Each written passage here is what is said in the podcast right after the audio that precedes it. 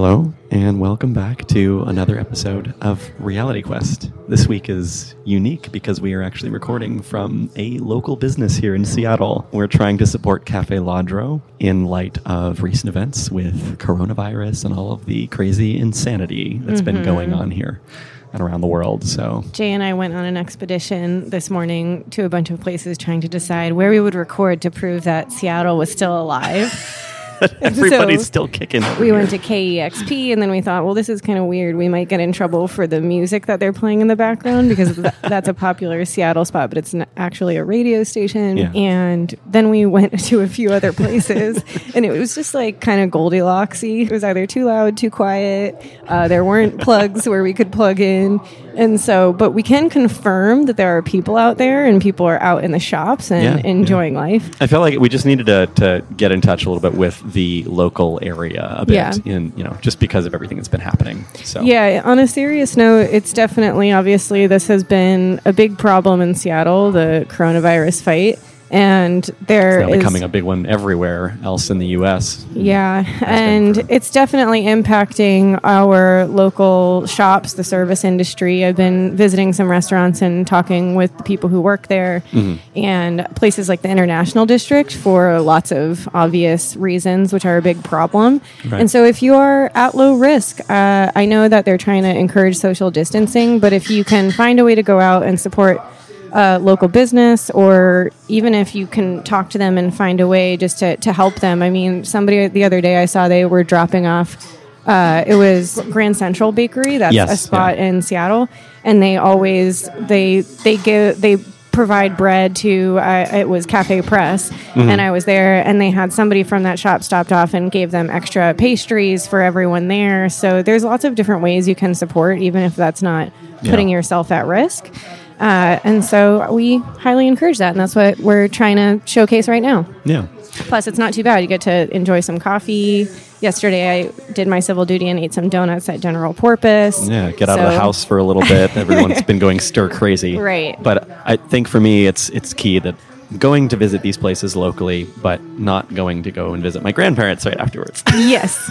Good point.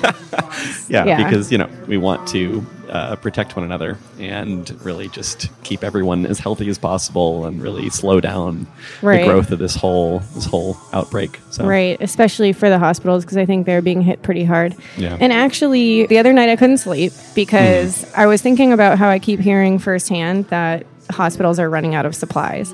So there are people I know who work in ERs, and there's just various people I'm friends with, or I have like know through somebody else, who are firsthand experiencing from working in the local hospitals what is going on. And it ain't pretty. It ain't pretty.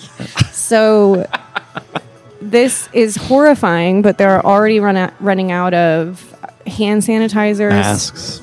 Masks, right. And so there's lots of different reasons why this is happening. A large reason, probably the biggest reason is actually not the hoarding.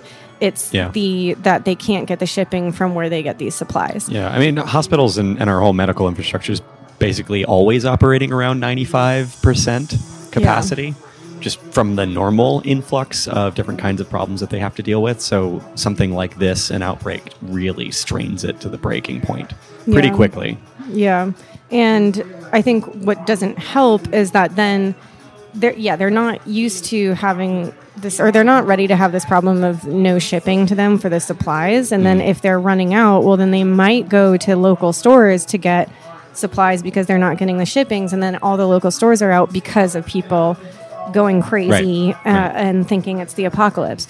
So just to be clear, and like lots of my mom is a nurse practitioner, my sister is a nurse practitioner, I have friends. So masks are in limited supply, and those masks should be given to the people who need it most. The people who need it most are the people working in hospitals and medical facilities who are going face-to-face with people who are sick, because it will be protecting, like, the virus is spread through little droplets from sneezing or coughing. And so if you're like an individual who's just walking around trying to protect yourself in the open air, I mean, really, that's honestly just stupid. Helping you at all. It's not, I don't want to say it's stupid. I did. Can't take it back now. It's out there. Moving on. No, I mean, well, it is not. It's not helping you, and it's not helping the other people that actually need them far more. Right. Really, that's the point. Is the priority should be around people that are taking care of others who are at-risk population. Right. For the outbreak. And this is somebody said the other day that this is good practice for an actual apocalyptic problem. And it's true. It's showing us how do you communicate with your community? How do you work together? Or do you just end up going to the store and buying everything off the shelves and not thinking about what you can do to help local hospitals or to help other areas in need? Yeah. And so the point is, obviously, so it's funny because I talked with my mom and my sister, and my mom totally shut me down on this, but whatever, I'll explain. So I thought I couldn't sleep one night, and I thought, I've been watching the Hillary Clinton documentary on Hulu also recently, which just really inspired me because it's like anytime you're watching somebody who actually steps up and tries to help their community in some way or tries to stand up for a cause, and somebody who's worked in that their whole life, after watching that and hearing all these things about the hospitals, I'm like, what am I going to do? Just stand here and not do anything. Right. So I thought, well, there's got to be a way, like Microsoft and Amazon, all these big companies, they sent everyone home. Mm-hmm. They must have hand sanitizer in their buildings everywhere, right? And so couldn't we somehow collect a bunch of hand sanitizers? I know that it's not going to make a dent because what these hospitals need is a lot more, but I don't know, do we then not do anything because of that? Or could we help one hospital, one day, one person by doing a drive to collect hand sanitizers and any masks that people have access to, or anything like that? I mean, isn't there anything we can do? And so then I went on Twitter, which everyone who listens knows I'm working on my social media presence. And so I tried to create a Google sheet where people could list what they knew about which hospitals were actually in need. Okay. So you could just list, I know that this hospital said they ran out, because some are going to be more impacted than others. Right. This is what they need. Is it hand sanitizer? Is it masks? Is it something else I'm not aware of? And then have a contact there. And then you understand who's in need of what supplies. Then the next step is who has access to supplies. Can we work with these bigger companies? Can we find individuals who are willing to donate the same you would? Can they step back and realize, hey, I probably don't need these plastic gloves or these masks. I freaked out and I bought them. Right. Or they know someone. I don't know. Is there any way we can work together? Somehow make it apparent to people.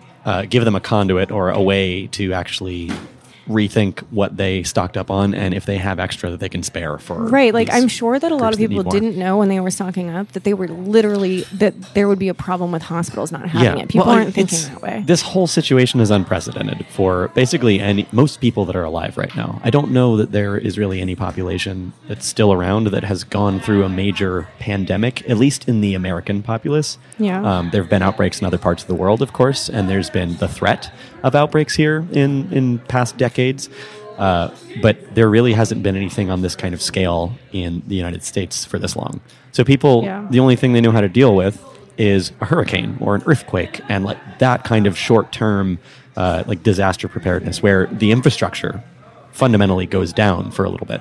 Right. And you're I'm going to go stock up on toilet paper, and I'm going to go get as much pallets of water and whatever as possible because I'm going to outlast this situation because it'll only be maybe a couple weeks at worst. Maybe something like Katrina where out for months, there is a situation. But usually it's something that is much shorter term. And so people reacted to this in the same way that they react to a hurricane coming into town. And it's not the same at all in the way that it actually goes through a population. It's not a short term. It'll hit, and then in a week or two, it's gone, and you can just live off your supplies at home.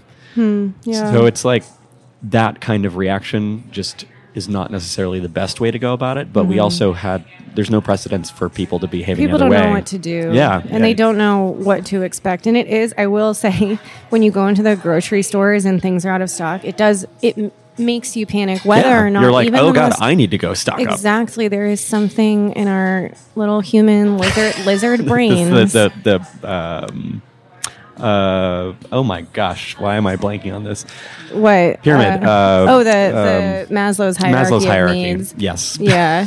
Well, it's funny. So I was in the grocery store. I was in Trader Joe's, and things are going out of stock. This was, I think, last week, and I panic, but I panic in the weirdest way. So I got about 7 different types of dip, okay? And it's like... You're like, I need all the guacamole. I need all the dips. I need this type of hummus. I need that type of hummus. I need the chocolate hummus. I got every type of dip. Hummus? There's chocolate hummus. That is a thing. You can. It sounds gross, but it's actually good. You could like dip strawberries in it, and it's probably better for you, but it has that kind of skeptical, dessert-y. But I'll try it. We'll try it. Yeah. So I got... everything. And of course that makes no sense. It's not non-perishable. So I just had like a total panic attack in a weird way. But yeah, I get it. I mean, I'm not blaming anyone in one direction or the other. I think it makes sense why people are afraid and they're panicking. I think that, but all of this to say, I think that there are ways we should try and help or at least communicate about it. Yeah. So now my mom was all like, shutting me down and what? Sorry, Mom. But she did. I got so mad. I was like, I just want to be like Hillary Clinton. She was like, Kelly, sorry, but like just stop freaking out. Just wait a couple weeks. Like you know, shipments will come in and things will catch up. Things will catch up. Granted, she's on the East Coast, okay? She's on the East Coast. It hasn't hit hard yet. So and she's also trained, that's just her personality. Right. But I'm still like I'm curious about if there are ways to help. And so if anybody's interested in that effort, I will keep it going. Yeah. And you can go to on my Twitter, it's firelady @fireladyforever. And I made a post, a thread, if you will, my first thread, and just talking about that. And I created that spreadsheet. I'm sure nobody's entered anything yet, but you know what? I'm going to keep it open. Whatever. If somebody goes there, you know, we could get 1 hand sanitizer for 1 ER. And you know what? Little by little, we'll all make a difference together. You got to start somewhere. Exactly. Yeah. And I'm just trying to stay positive about that stuff. Yeah. Well, okay, you know, Jay. I think we've figured out we are going to be breaking this episode into 2 parts. Oh, yes. Mm-hmm. Right? So more for optics than anything else. It really is. So that it's not just an intimidating... Put like a 4-hour episode where people just get sticker shock. People are just going to be like morally offended if they... They're like, I could listen to a whole audiobook, but if we split it into 2, it's kind of like that pricing at 99 cents. 2 episodes for the price of 1, You guys won't even know that we're doing it to you. It's discount. Half off. You're getting 2 episodes for the price of 1. Oh, but so this episode, Jay and I... It's unique.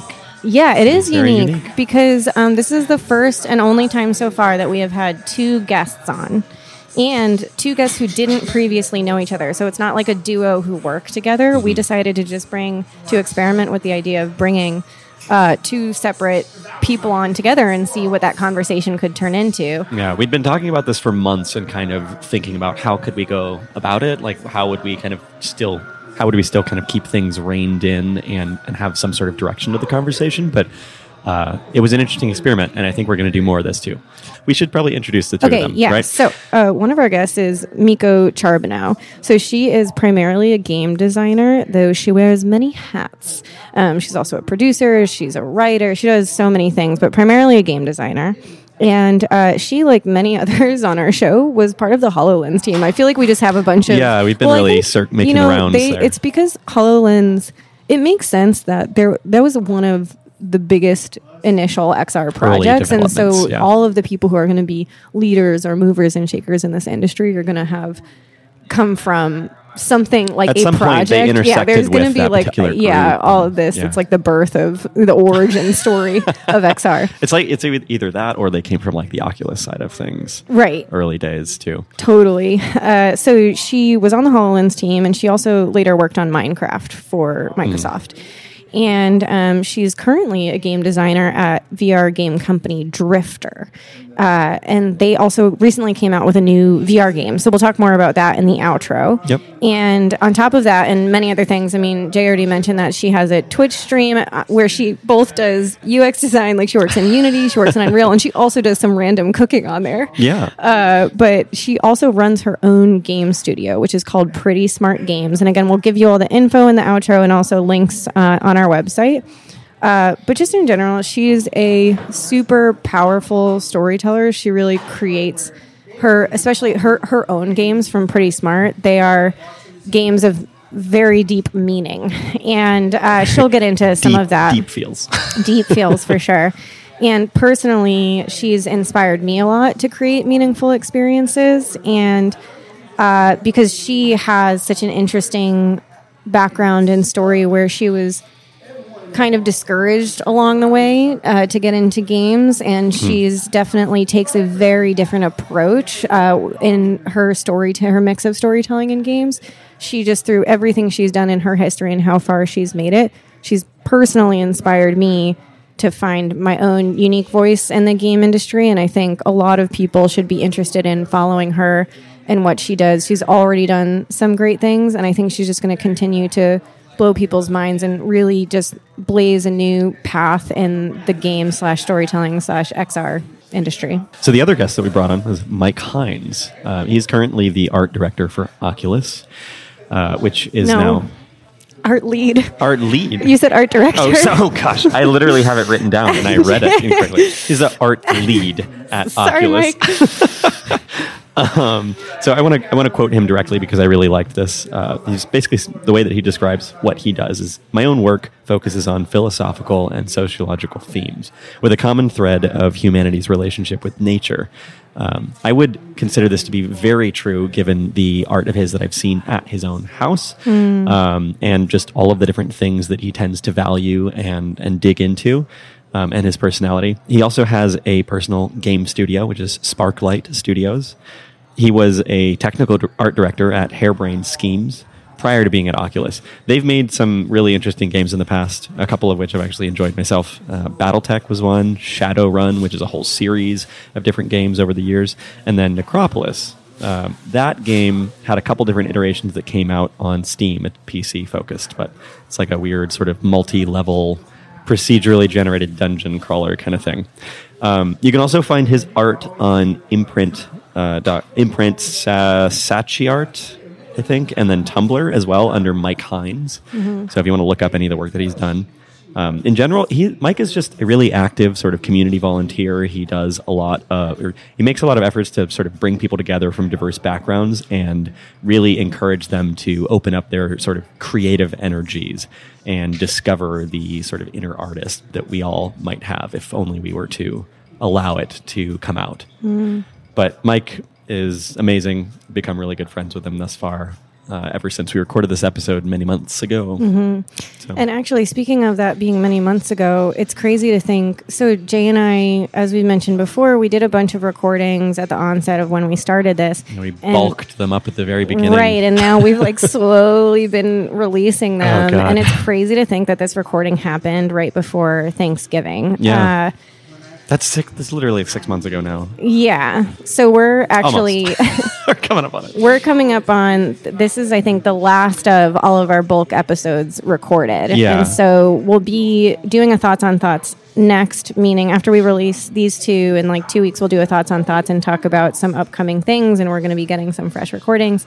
But everything going forward is going to be more present now. It's right. Like the Kelly and Jay's brains that have... developed over time through all of these conversations, and our sort of views and the way we talk about things has changed and become more refined in this domain. And so we can stop worrying about all these old conversations that we were having at the beginning. They're all amazing in their own right, but it is, as a creator of this content, it's always a weird feeling to jump back in time, right, and dig back through an old conversation that you've then hashed out all those different ideas and talked about them and developed them more in your mind. Yeah, I think it's just that it's not that anything grows stale. It's that you and I feel like we've learned so much since then. It's not, it's not stale to anybody else. The conversation right now with them might be slightly different. But what's interesting about this episode is in our last Thoughts on Thoughts, we started getting into the use of describing VR as empathetic, and we get into that in this episode. Right. So it's like this weird like jump backwards, but also somehow it ends up like it was very by total accident or coincidence. It happens to be talking about some recent themes that we were trying to talk through together. Right. I think it'll actually be really useful to have started that topic in the previous Thoughts on Thoughts, then introduce everything that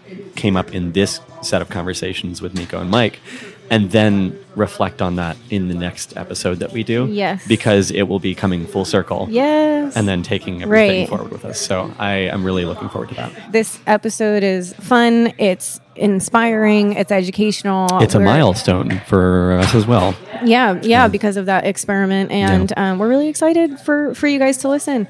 So enjoy the episode, and we'll catch you on the other end.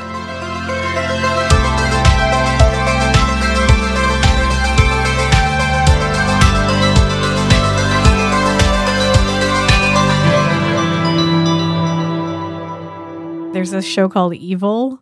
It's on TV, right? That. Okay, it's really good. Actually, there is a AR moment in that, and my mom explained it to me, and I was like, "There's no way that's what's in the TV show," but it was. So. It is really. There's what I'm talking about, whole right? Sequence on AR with stuff. The four girls and What? The kids are playing an AR game, and it turns into this creepy, demonic, weird stuff. It's wild, jeez. But it actually is not a bad representation. It's just more advanced. That's what I was gonna say. It's more advanced than what is possible right now. But it is conceptually what people want to do. But here can you try to describe like what was happening? It's like it's a horror I feel like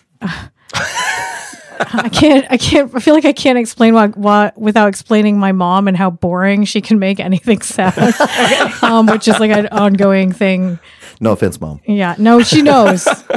But basically there's four daughters. Okay. The thing I couldn't get over is that their dad is supposedly a guide on Mount Everest, and that's why he's not there. And I was like, no, go back to that part. I don't understand. I thought that was going to be a weird subplot that wasn't real. I thought it was going to be like somebody, everyone's imagining it or something. I'm honestly not caught up, but I'm probably going to keep watching to find out if the dad is really on Mount Everest. If he ever comes back from Mount Everest. But basically they get the headsets and...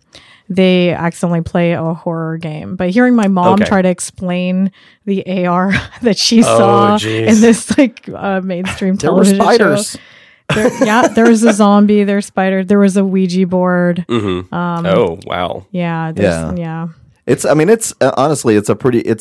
problem is it's like everything where they try to make it into something that's even scarier than it actually can be. Yeah. Where they turn it into something that's outside and supernatural and those kind of things. I don't know, man. We were just reading an article. Jay, you shared this one with me of this guy who I'm hoping in this current moment that I'm not repeating something I already said on a different episode. I'm like having that deja vu, but whatever. Yeah, there's this episode. There's this. This is where... the one take thing did not work out. So there's this article that was talking about this guy who worked on paranormal AR game experience. Uh-huh. And bottom line is he fucked his own head up so much by how much he scared himself in having to test his own game. Well, he was really obsessed with crafting this sort of game experience that was just full immersion, and he took every single opportunity to take advantage of like the phone, because it was a mobile based game, and the fact that you have a flashlight on the front and a camera that you can use. So he forced the person to put on earbuds or headphones of some sort, so that you have like a full audible sort of scene around you. And take advantage of the stereo pan on that. And then he also made you use the flashlight on the front of your phone and had you turn off the lights. You could not play the game without doing that. So that then you were experiencing the game with these photos, like real photos that are imposed onto the environment in front of you in the dark. Huh. And you're just able to see where your light. That's really clever. Yeah. That's actually similar to what they're doing in that show, too. That's one of the first things they put it on, and they're like, turn off the lights. Go down the hall. Yeah. Like they map it onto the environment. And then you're like, you're holding a camcorder trying to explore this haunted house, essentially. Right. Yep. But this guy made himself literally sick. He got hospitalized because of this experience. Because he was having to develop it for like months and months. Right, and test, And he wanted it to be super realistic, which went into the like Valley Beyond the Uncanny Valley, which is just like you can make it so realistic that it's too real. And what can that do with our brains? It was I think the article title was "There is a valley beyond there is a second uncanny valley beyond the first," and it's that basically you craft an experience that is so convincing and compelling that you can't voluntarily or intentionally convince yourself it's not real. Yeah. Or at least you can't stop yourself from being scared and reacting to it. And internally reacting to it in particular. Right. Yeah. That actually is one of my concerns with VR in general, is like it is so easy to produce such a strong emotion. Yeah. And if we use all the same tools that we've had in screens, then we are going to do things that are way too intense. And unfortunately, Some of the very first things we've done are roller coasters. Yeah, exactly. We're like walking on a plank off of a building. Yeah. I was literally just going to bring up a roller coaster experience. So I was at a conference in LA and they had those platforms where you can kind of rock up and down and side to side so you can feel like you're on a roller coaster while you're watching the experience.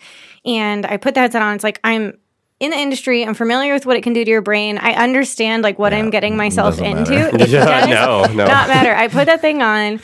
The person who was like monitoring the experience, you know, these like volunteer or low-paid hosts, I'm sure, who are just like don't realize what they're about to get themselves into with putting me in this experience. And Mike was standing there, not you, Mike, my Mike, and like I rocked down and they bring you up on this super tall. Of course, they make the roller coaster taller than you would probably ever have in real life because they can. Why not? Yeah. And then I started going down and literally just like started screaming my brains out in the middle of this conference. And I looked, Mike said that the look on my face was such pure fear that the woman running the thing was like, oh my God, like she didn't know what to do. Yeah. And I couldn't get out of my head to just be like, just close your eyes. Just close your eyes. And I just ended up ripping the headset off and like throwing it across the room. That sounds very similar to the video you posted where you were playing the horror game. Oh, yeah. Yeah. Same exact thing. You crawl on the ground and like grab Mike's leg. Yeah.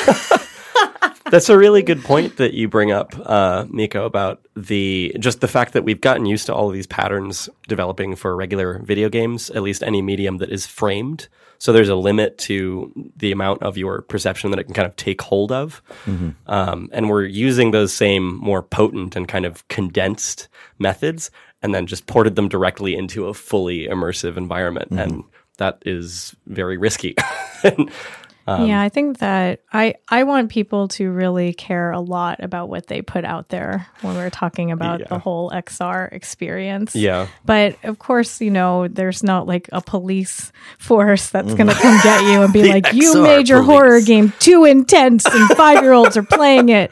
Like there's, Maybe there should be though. I mean, there are the comfort ratings and things like that, but it's just not nearly as elaborate as it should be considering what there is to it. Would these be like the VR troopers? Oh, no. That's from the EV episode last. Yes, exactly. Like, come on, Kelly. Come on. I know. I'm a guest. Well, I knew it was a reference to an earlier episode. Yeah. I just wasn't connecting the dots. I was like, what about them? They're already real in your mind. Yeah. We just need the VR troopers to come and police content for VR. Yeah. I wonder with the ratings for movies and all of that, like, did they go through the same thing where they had to be like, what if somebody makes a horror film that's too scary for people?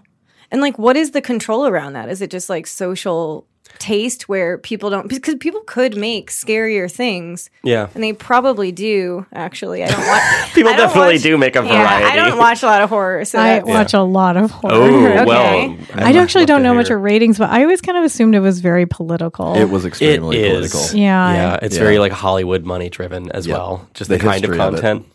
It's shifted a lot, too, over time. I mean, like, even back in, like, the 80s, I remember they were... I mean, I wasn't alive in the 80s, but I remember seeing movies that came out during the time. All right. Let's continue. Moving on from that. No, I'm just kidding. I remember some very specific examples of movies where there was particular content in there that is no longer acceptable for, like, PG-13. Oh, interesting. Whereas there are other aspects of content that have become more prevalent at different levels, like violence versus nudity. I think some nudity was a little bit more acceptable in PG-13 back then, but not as much violence. And today, I think violence has kind of shifted to allow a little bit more flexibility. Because we're a totally backward society. Yeah, yes. Absolutely. Like, don't know that sex stuff, but you can have all the violence you want. Yeah, for sure. Why do we have problems, I wonder? Right. I think there's been more than a few horror movie marketing campaigns that have been like too scary to be rated, or like people are passing out in the auditorium. They like to promote it that way. Yeah. Oh. And it's like, you know, for the appeal. Yes. Yeah. That might just be like one accidentally epileptic shot, you know, but they'll say it as if like, old ladies are just falling down in the aisles, you know. Yeah, that's a selling point, though. They're using it as a marketing tool. Yeah. And I think there definitely are, like, I think with horror, there's like everybody kind of has their things that are too far for them, even if you like. Even if you like the idea, you might pushed to the edge a little bit. Yeah, there may be things where like you have a line you can't cross, right? Like I used to like body horror torture stuff more when I was younger. Yeah, but, like, then you get to a point where you're like, wait, there's some really uncool stuff here. And that point was Human Centipede. Oh yeah, right? When that movie came out, I was like, I didn't watch it because I knew what it was, and I didn't watch it. Yeah, I didn't watch it. You know, I accidentally watched it. Oh, nice. Oh no, I would never watch it. Yeah, so there's definitely movies that like really extreme horror fans consider to be like, oh, like if you haven't seen like Martyrs and stuff, then you don't really know like what is really intense. But I think that's really a personal choice everybody has to make. Yeah. But in the case of movies, somebody is choosing whether or not to release something, right? Because if it's going through a typical production company, they're aligning it with their brand, and then they have to go through getting it actually accepted into theaters or getting it accepted into festivals and promoted that way. Mm-hmm. I mean, now we have obviously like web series or direct online, so I guess people don't need to do it that way. But even then, you might be going through like, I guess in that case, it just comes down to like what your fans like. Right. But I guess it is an interesting concept where like with games, it doesn't really go through that process, right? Like historically with games, it just you end up getting it approved. But there is a rating. Yeah. You know, there's the whole rating system for the I can't remember the name of it now, but there's a rating system for games. It's similar to movies.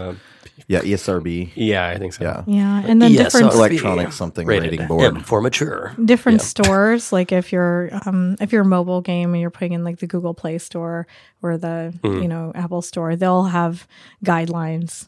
Especially, it's about like if you think children are going to play. Yeah. There's been a lot of updates in that regard, so they'll ask you to update all your apps or all your games and say like, are you marketing this to children? And if so, there's more rigorous things you have to go through. Okay. But I think it's still like if you're publishing it yourself, then you decide that, right? You can do whatever you want. And I think for a game, there's so much longer. Yeah. In a movie, theoretically, somebody could take a couple hours, but is everyone going to spend 80 hours like reviewing like it? You can't spend weeks or months at a time spending hours and hours in that world. Yeah. Like you mean for approving. Yeah. Like approving it and experiencing it as well. Putting an Easter egg in, putting in something on a secret path. Yeah. Oh, very true. Could be very common. Yeah. Well, there was that story of the VR game where it brought you through a school shooting. Does anyone remember this? It was pretty recent. I mean, they basically made a game that was about a school shooting, but you had to shoot the children. I don't know what the actual game experience was. I know that it very quickly got called out, and there was a lot of brouhaha about it. And I think it got pulled from the stores that it was on. Well, that's what I'm getting at is I don't actually remember what happened with it. I knew there was a lot of brouhaha about it, but now I'm curious what actually happened with it, because that makes me think of like, okay, what is the process for those types of things? There's obviously something there. Like all of the marketplaces are all products in themselves. Yep. Like they care about their public image and their press. They have bounds beyond which. Ultimately, if they get enough pressure from any source, they're going to end up just dropping you from their store, and then it's just hard for people to get access to your product, so that is a control mechanism to a degree, but there's not a lot of things right now for evaluating the experience, the different types of ways that those experiences, the VR experiences, can be bad. Mm-hmm. Like because there's all kinds of different abuse scenarios and all kinds of different ways they can be uncomfortable. They can be physically uncomfortable. They can be psychologically uncomfortable.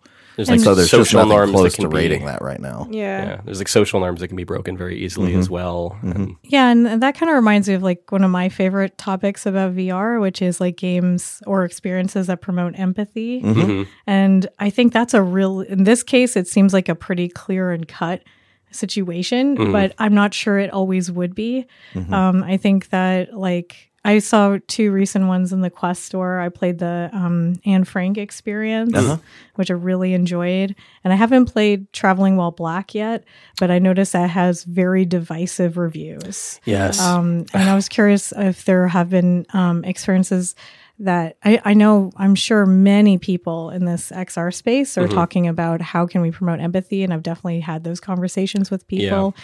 And I think it's kind of hairy to, how do you do it without it feeling like you're going to school, sort of? Yeah, like here's a lecture. Yeah, here's a lecture on how to be more, like, you know, less sexist or less racist. Or like anti-bias training in the classroom or whatever. You know, there's lots of examples like that. Did you ever play the Notes on Blindness? Mm-hmm. Have you tried that one? I did a little bit, yeah. That one, because that one's more of like, they just made an experience. It's not really explicitly trying to tell you a whole lot, but it's just a...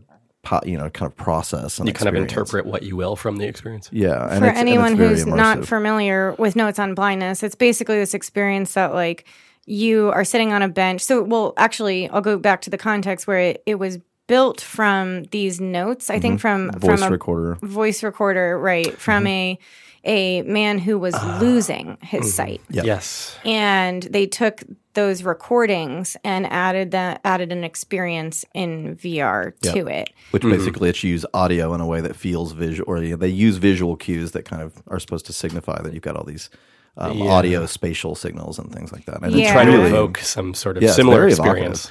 And particularly if you watch all the way to the end, like the end experience is very kind of cathartic and just feels really very emotional. Yeah, and it'll be like, you know, like you were saying with the spatial sound, it'll say like he, you know, is hearing, he's describing what he's hearing. And then you're starting to see what you would imagine his quote unquote like visual or visualization is, which is like echolocation type mentality. Yeah, and there's like colors and movement, and there are shapes because he previously saw stuff, you know, which on a side note made me curious about like what would this look like if you had never seen anything? Right. Yeah. You know? Much more complicated problem. Yeah. I believe there's still unless that part of your brain is impaired, and that's why you're losing your blindness, there's still a sort of visual system that manifests things like just like if you close your eyes and you can't see anything, you still see like weird flashes of color and shapes and things that aren't actually there. Right, but in that product, they actually show like people walking around. Whereas if you've never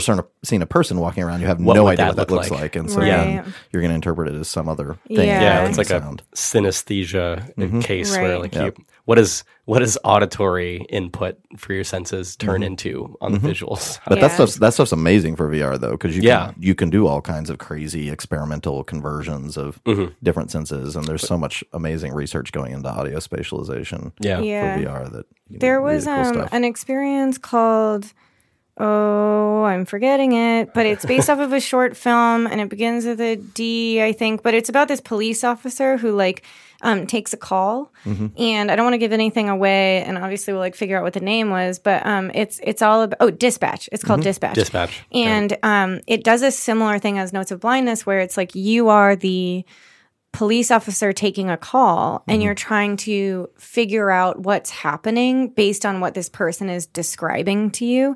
And it just is like using it. Obviously, your idea starts with darkness because he has no idea what's going on. Then they start to, it's like a scary scenario where this young woman is afraid of somebody and they're chasing her. And then as she's describing things and as he's asking her questions, his visual and the world that he's starting to build of this story are building up around you. Mm-hmm. Anyways, I think that type of approach to designing in VR is fascinating. And going back to the empathy, it is a way to show, at least in those two cases, how somebody's thoughts are developing over time and the visual that's being created for them. But Miko, back to your point about like how do you balance it though? I created this experience. Well, you did it for the for the Wing Luke Museum. Yeah, have you talked about before on the podcast? No. I don't think so. You haven't shouted out your own awesome experience on your podcast. Way to be the best example of not self-promoting. Interesting. That's correct. This is the problem with all artists everywhere. I know. I'm so glad I was here today. All right, tell us more. Well, so I mean the short, just kidding. I can never do short descriptions. I always say the short description, then I go for like 3 hours. An hour later. I mean, it was based on, it was an adaptation of a short story, where in the short story, these aliens land, they're escaping a genocide in a different planet. Mm-hmm. And they land on like our soil on Earth, and it all takes place on this like kind of resorty beach area where people are vacationing, and they approach the people there and are looking for help, and they're like, we're escaping a genocide, like we come in peace, essentially, all of this stuff. And that short story is all about how we would react to aliens landing in that situation, because a lot of alien stories are typically about kind of like aliens coming to take over. There's some sort of threat. Mm-hmm. Right. Yeah, and in this case, it's like very clear that they are escaping a problem that they're having. And how would we react trying to integrate them into the communities and the schools, and how would we dole out stuff for them? Yeah. And it talks about how people react. Like, I mean, obviously there's some really – it's a pretty dystopian view, and it highlights things like, well, people would be concerned about us just handing out houses to them, like, well, we're the ones who work here, we're the ones. It's almost like who deserves what. Yeah, right? Like there's still humans that need things, like why are you giving it to these people?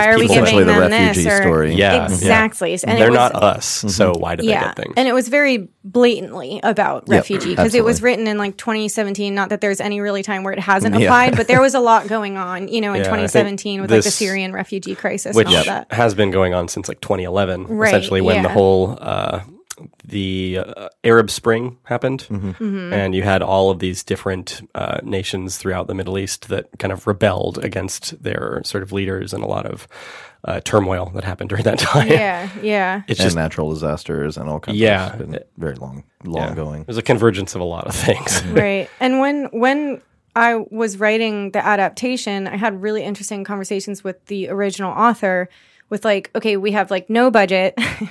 We have one animator and we have 2 months, you know? And so it was like reality. What do we do with this? How do we boil this down into literally its simplest form? Which is hard because, it's hard, obviously, because like if you want to highlight something like the bystander effect, well, you need people there. But anyways, she did want to highlight the bystander effect, and more so when we thought about, well, whose perspective should this story be told through? Because the original story was, I forget the actual form it's called, but it's like a we mentality. It's like the plural. It's like first person plural. Yeah. Gotcha. Yeah. So it's kind of like, okay, but if you are a character, or is it like, you have to make these decisions when you're building an experience in VR. Are you a character? Because you are you, regardless of what happens. What perspective you have in the story? Right, and obviously you have to do that with any story, with any game, with any book or whatever, but it is a decision you need to make, and that's not always clear, right? Especially in adaptations.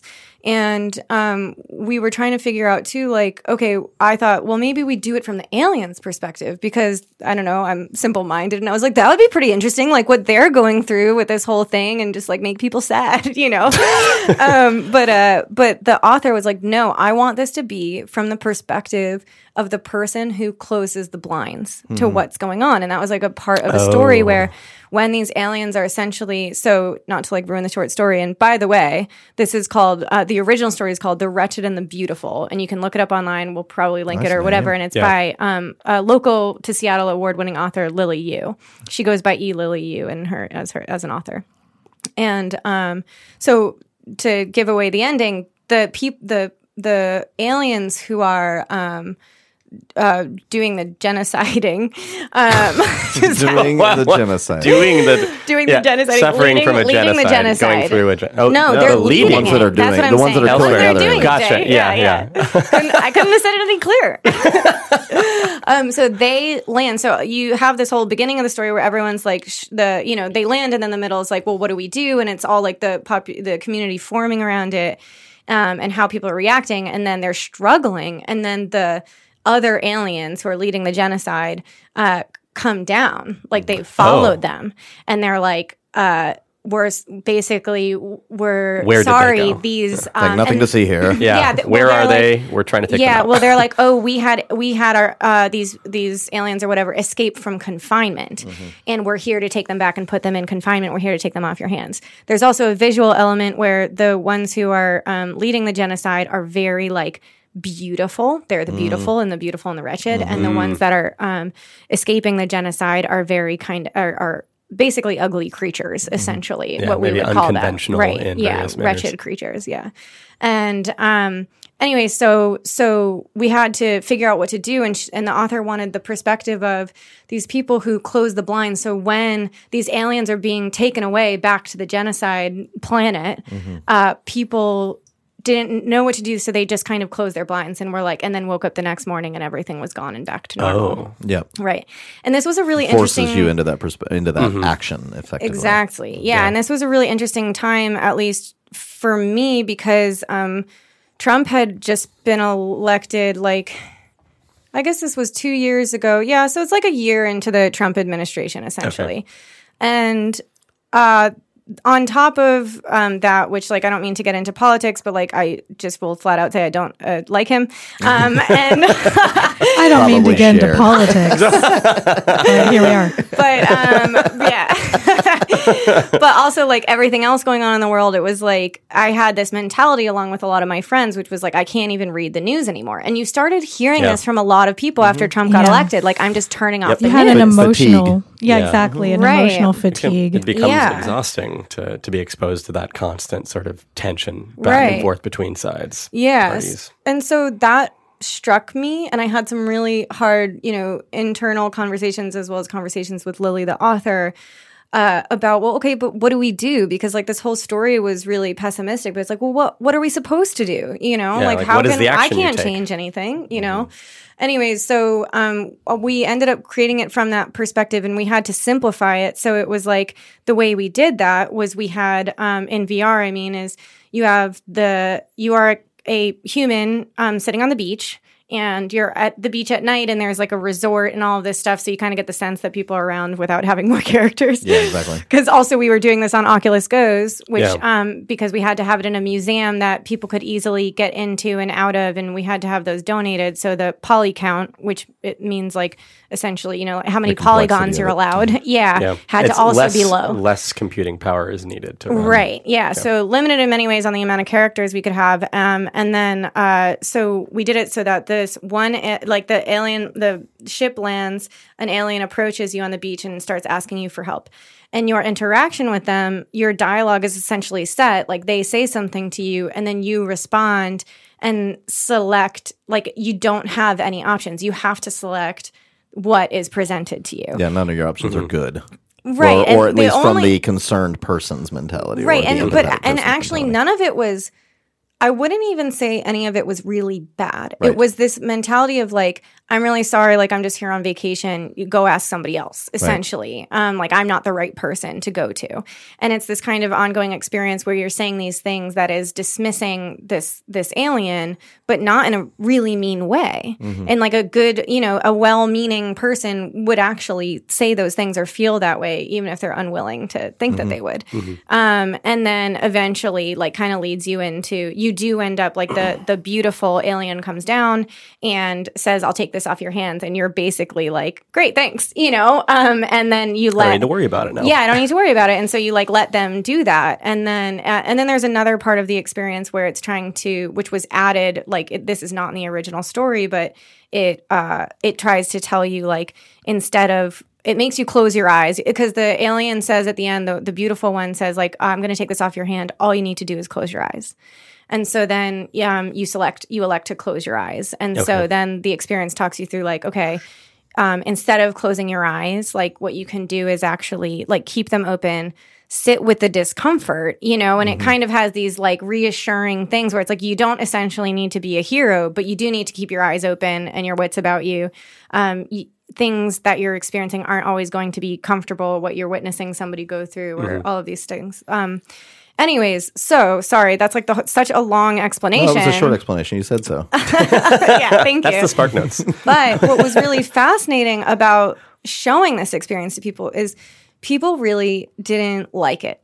And yeah, so because they didn't like it's really uncomfortable. It's not a pleasant, desirable experience to go through. And you have no agency in it. So it's very, yeah, and so some people, like mostly on opening night, we observed a lot. I also went back and stalked a little bit at the museum, but people, when anything, they were, some were getting really angry, like, this is broken and I can't select something else.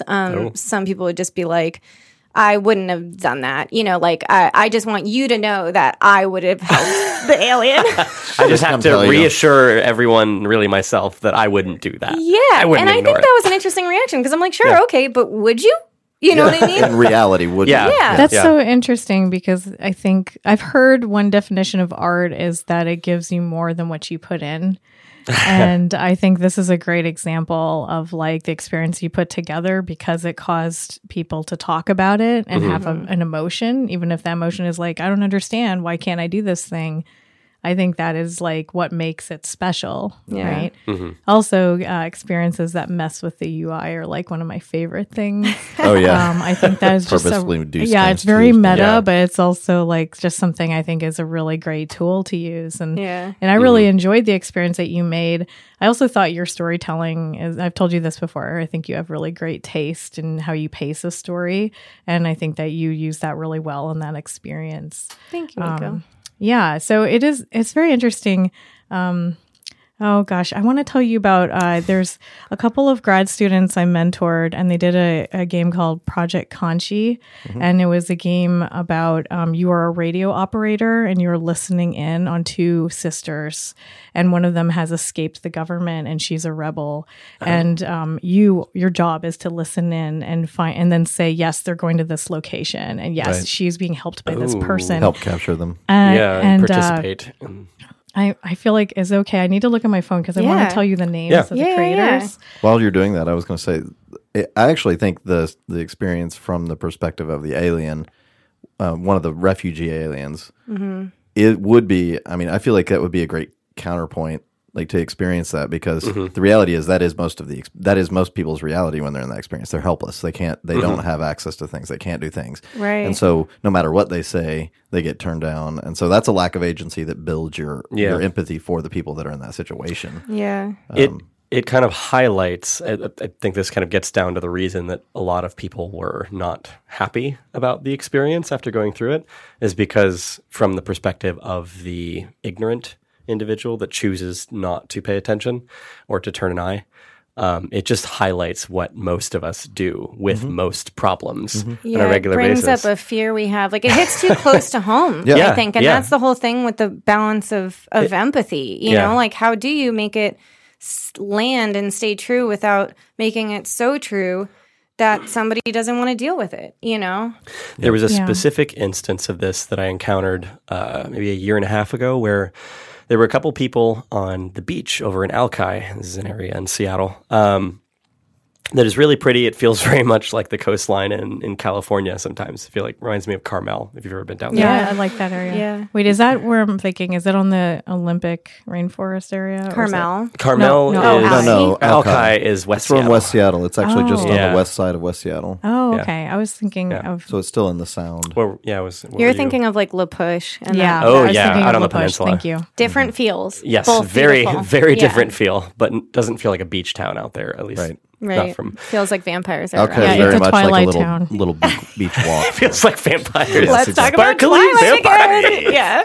And werewolf. Feels like vampire, werewolf, teenage romance. If you guys want to talk about that, we can. Let's put a pin in it, because we're going to come back to that. Okay. Yeah. But wait, go. So this experience, while I was walking down the beach on Alki, I ran into a couple people, and they had like a stand set up and a bunch of food and everything laid out. So they were trying to lure people in, basically.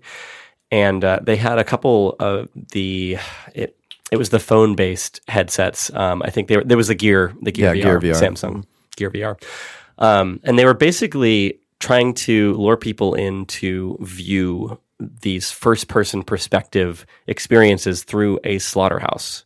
Mm. Yep, which is an extreme experience to go through when you don't know what you're about to dive into, and you're like, sure, these people are, and I'm not hating on veganism or anything here. Yeah. Just these were two vegans that were kind of part of an organization, and they were trying to use this as an empathy generating tool. Yep. Although it doesn't.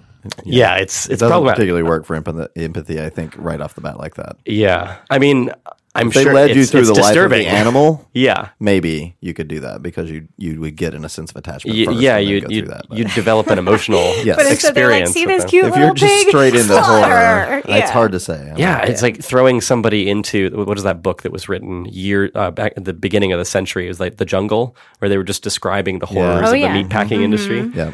It's like you just throw somebody into a slaughterhouse experience where they go through it with all these other animals and everything. I mean, that is just a really questionable use of the technology to try to change people's minds. Mm-hmm. Or I think that's what one would call shoving something down your throat. Yeah. Like it's trying to force empathy in a way that is potentially scarring and is dangerous. You can psychologically harm people that don't know what they're about to jump into. Well, it goes into that whole the sensitivity. Yeah. And how if you're going to do that, you have to treat it delicately and with respect. Yeah. Figure out how. And there probably is a way to do that kind of experience and help people understand a vegan point of view. Mm-hmm. This is a whole other topic, but I stream on Twitch, and a lot of my friends are cooking streamers. Mm-hmm. Yeah. So they cook on stream, and sometimes they'll do things like they'll cook crab. So they have to kill a crab on the stream. Recording. And that, I mean, it was a little they did it in the most humane way, but it does not look humane. It's like an axe goes into a crab. You crack its skull or something. Okay. That's the reality of the. But then it causes a whole every time that has happened, it's been a whole conversation. Yeah. Yeah. And one of the things they talked about is if you're going, since they really care about making food and preparing food, they did talk about how if you're going to prepare meat, you probably should think about that whole experience and respect where it comes from. I just think I don't know what we could do about that other than the VR troopers, I guess, Kelly. But it just seems like when people's hearts are in the right place when they make the intent is that's not wrong. Yeah. I mean, Jay knows, but disclaimer that I am the vegan in the room. At least I don't think you're vegan, probably, right? No. Yeah. I was at one dabble. Time. Yeah, and when we have conversations like this, I'm always like, I should go back. I do own the Veganomicon. Does that count? I mean, I cook for that sometimes, but I'm not fully anything vegan. Is... Any approach toward it is, I feel, is helpful. But I actually have a game design that I had done for that I had started for my independent company before I realized how challenging that was to actually make function from a financial point of view. The working title was Pig Out, which is kind of ridiculous, but the idea was that you are a pig, or ideally a chicken or a cow, that was released by you're in a factory farm, and you get released by somebody, an animal liberation group, comes in and opens your pen, and you have to escape. So it's like a first person kind of So you go through the experience and do that, but you have the agency and you're playing as the animal. But it's actually, the idea was that it would be engaging, and it's kind of like survival horror format, but you're doing something, but you're actually seeing all of those aspects of what it's like to be in that environment. So I think it is a really hard thing. You can't just throw somebody if you throw them into that environment, they're just going to be disturbed but not connect. I think it's really hard. So it's just psychologically jarring in a way that probably isn't going to get the end intent that you had to be internalized. They're just going to feel threatened or in danger or somehow psychologically scarred in a way that is going to completely override. They're not absorbing it because there's a defense mechanism up. I have so many thoughts, but Miko, you were looking up something on your phone. One hour later. Good luck with that. Just move things around. It'll be fine. So this is a game called Operation Conchi, and I'll share the link with you all. But it's by two young women, Amanda Siswojo and Imperatrice Ung. And I'm sorry if I mispronounced your names because I worked directly with them on this a little bit. I basically advised them. And so it is a game where you are a radio operative, and these sisters are having what they think are They think no one is listening to their phone calls, essentially, but you're listening. Oh. And after every section, you are supposed to tell your boss, where is the sister going? Yep. Who is her accomplice? Yep. And what they told me is that the feedback that they were getting from playtesters was that they were annoyed that they weren't told earlier that they shouldn't give the right answers. Because if you give the right answers, the sister gets caught. Yeah. Right? Well, And I was like, what is and I thought that was really exciting, and I'm really glad that they kind of stuck to their guns with this project. Yeah. Because like I think the people that experience that, it's so interesting because maybe when you're at a booth at a show and you're playing a game, you're thinking, my God, my job is to make give feedback about this, and maybe you don't totally trust the experience yet. But I think that they did everything right in this case, and you could play it again. When I first played it, I played it immediately again, and I gave the wrong answers because I wanted them to get away. Yeah, and see what happens in that regard. Yeah, and I really loved what they did here. Yeah, that whole putting you in the situation of having to make interesting decisions, particularly that type of thing where it's like this, there's a tendency for people to, a lot of people to listen to authority automatically and not question. And in games, that's really common. Like, you're like, oh, well, the design, you know, the thing presented to me was to do this. Of course I did that because I feel like I'm being led through the experience. But they're, you know, breaking that or creating a way that the player can break that or giving somebody an alternative experience where they can do something that's against maybe that standard social conditioning. That's pretty huge. Like, there was a really good example of this years ago, in specifically, I think it was Call of Duty Modern Warfare. Actually, I think it was Modern Warfare 2. The beginning of the game, and correct this after the fact if that's not correct.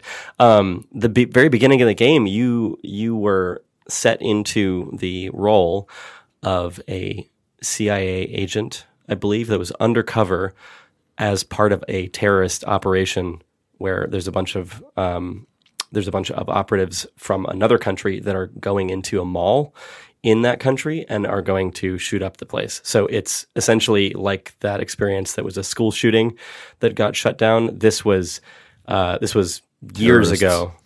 Yeah, so you're basically undercover in a terrorist group during an operation, and you, as the player, experience standing in that person's shoes, and you know that you're an undercover operative, and you know, like, this whole thing is not necessarily supported by the government, but you have to make this sort of ethical choice of what do I do in order to not out myself and in order to not stand out among this group as they do this horrific thing in front of me.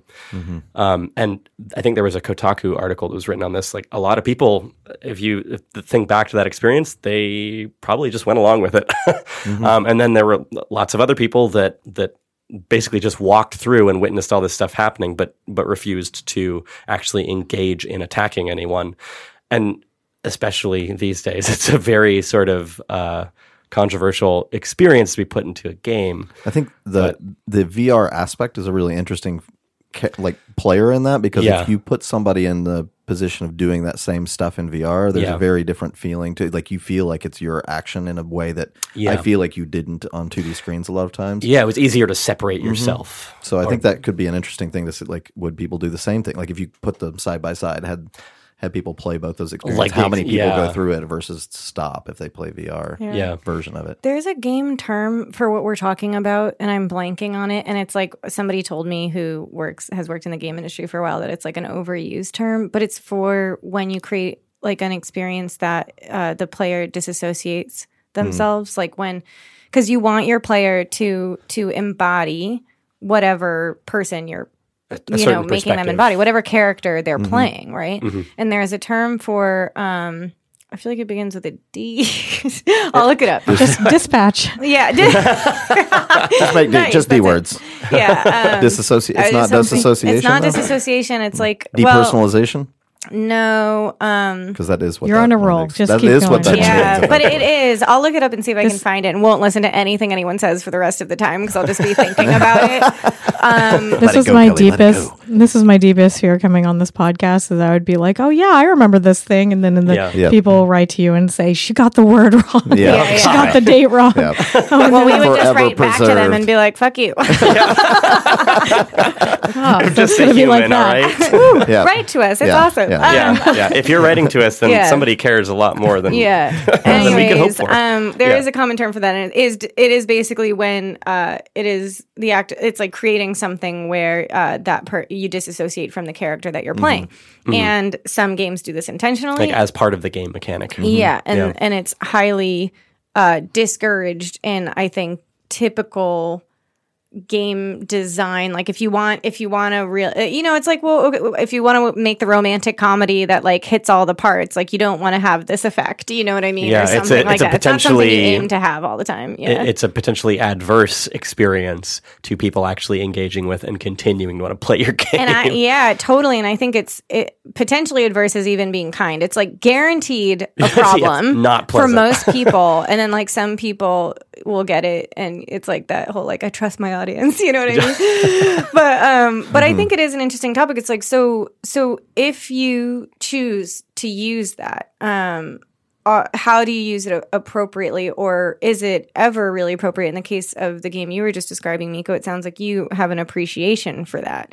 But probably for a lot of people, it's like, well, what are the people who created that game, who do they want to target, and what do they want to do? Because the problem is that you already have an open mind who's like thinking that way, right? So it could potentially become an echo chamber type of thing where they're creating for the people, the only people who are going to get what you're trying to do with it already have that mindset. Yeah. You know, you're talking about the military shooter. And another one that does this is Spec Ops: The Line, which is a really fascinating game that was, you know, presented as if like you're the hero, you're the American hero, and you're killing the bad people from another land. But then things get dark. And it's definitely worth looking into that. I'm sure there's been some excellent. I watched a Let's Play of it, and there's actually like people have written books describing the detail in this game, because their whole. I do believe the creators planned to make this a game where you would question, why do you play military shooters? Yeah. And they kind of make the killings more violent as it goes on. Oh.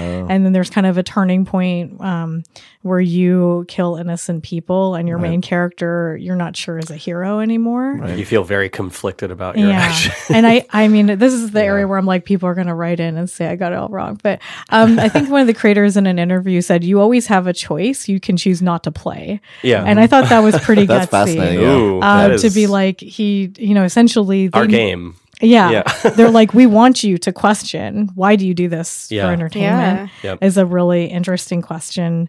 I imagine a lot of people that make things like that, that have that kind of mentality behind what they're doing, would probably actually love to make a game where you really could make the choice to not do the things. It's just so difficult to do that. Like open into design from a development and model. Like it's so complicated. And I think that Spec Ops was a pretty well-known series when this game came out. And so they already had an audience. I think that we're going to be engaged. Yeah, I think you can make more gutsy choices when you are a new IP. Big publishers do not like it when you tell people not to play your game. That's generally not looked well upon. I remember the word without even looking it up. It's ludonarrative dissonance. Wow. Is anyone familiar with this word? Dissonance. I've definitely heard that before. Yeah. Well, I was so excited when I learned this word, and then I felt all like like in my game. That experience I was creating for the museum, I was like describing it to my friend Tam, wherever. Hopefully he'll never listen, but hopefully he does, because he was just like, he creates Moss. You know, Moss is a great guy. He runs that company, and so I'm like all like excited about this new term that I learned, and I'm like, anyways, the experience is just like ludonarrative dissonance, and he was just like I could like feel the eye roll from him. He's just like, I'm like, I can tell you looked that up 10 minutes ago. And he was just like, it's just like, no, he was actually really nice about it. He's like, it's just like kind of an overused word in the industry, and I was like, okay. I've actually never heard it, but I'm not a designer. I'm on the art side, so it's also kind of academic. I think that's the thing. It's maybe like an overused academic term, but every academic term is overused. Can we break it down a little bit? Like being ludonarrative. What does ludo mean as a word? I don't know ludo as a word. It means about light. Games. I'm just kidding. Okay. Nice. Ludo. It's about games. Really? Yeah, ludo? Like if your ludography is like your list of games you've made. Okay. What? I've never heard of that before. Yeah. So thank you. We're learning so much. I've been in the game industry like 20 years. I've never heard that term in my life. An existential crisis. It's because I had an academic background. But I've lost a lot of the words. Wow. Okay, so ludo means about games. games. Narrative means about the story. Is the interactive narrative or game-focused narrative. And then dissonance means that you are creating some sort of psychological friction with, like narrative. Like a disconnect, right? It is. Well, cognitive. What does cognitive dissonance mean? Because I feel like I always liked this term, but I never seem to get it right. Two conflicting states, essentially. Yeah. Oh, like you believe something that you also have maybe facts or knowledge outside of that completely conflicts with this maybe irrational belief that you have. Right. Yeah. But you know, at that point in time, the cognitive dissonance is that you're still holding on to some state of belief, even though there's other information currently existing in your head that you know doesn't quite fit. Yeah. Or so make sense. You can't get a solid picture. Yeah. And, I don't know if.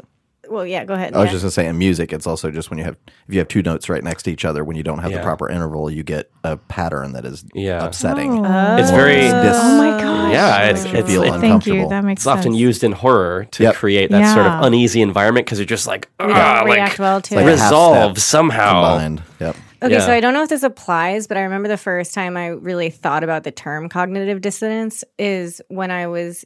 I went to business school, so I didn't learn a lot psychology at all in my academic learnings.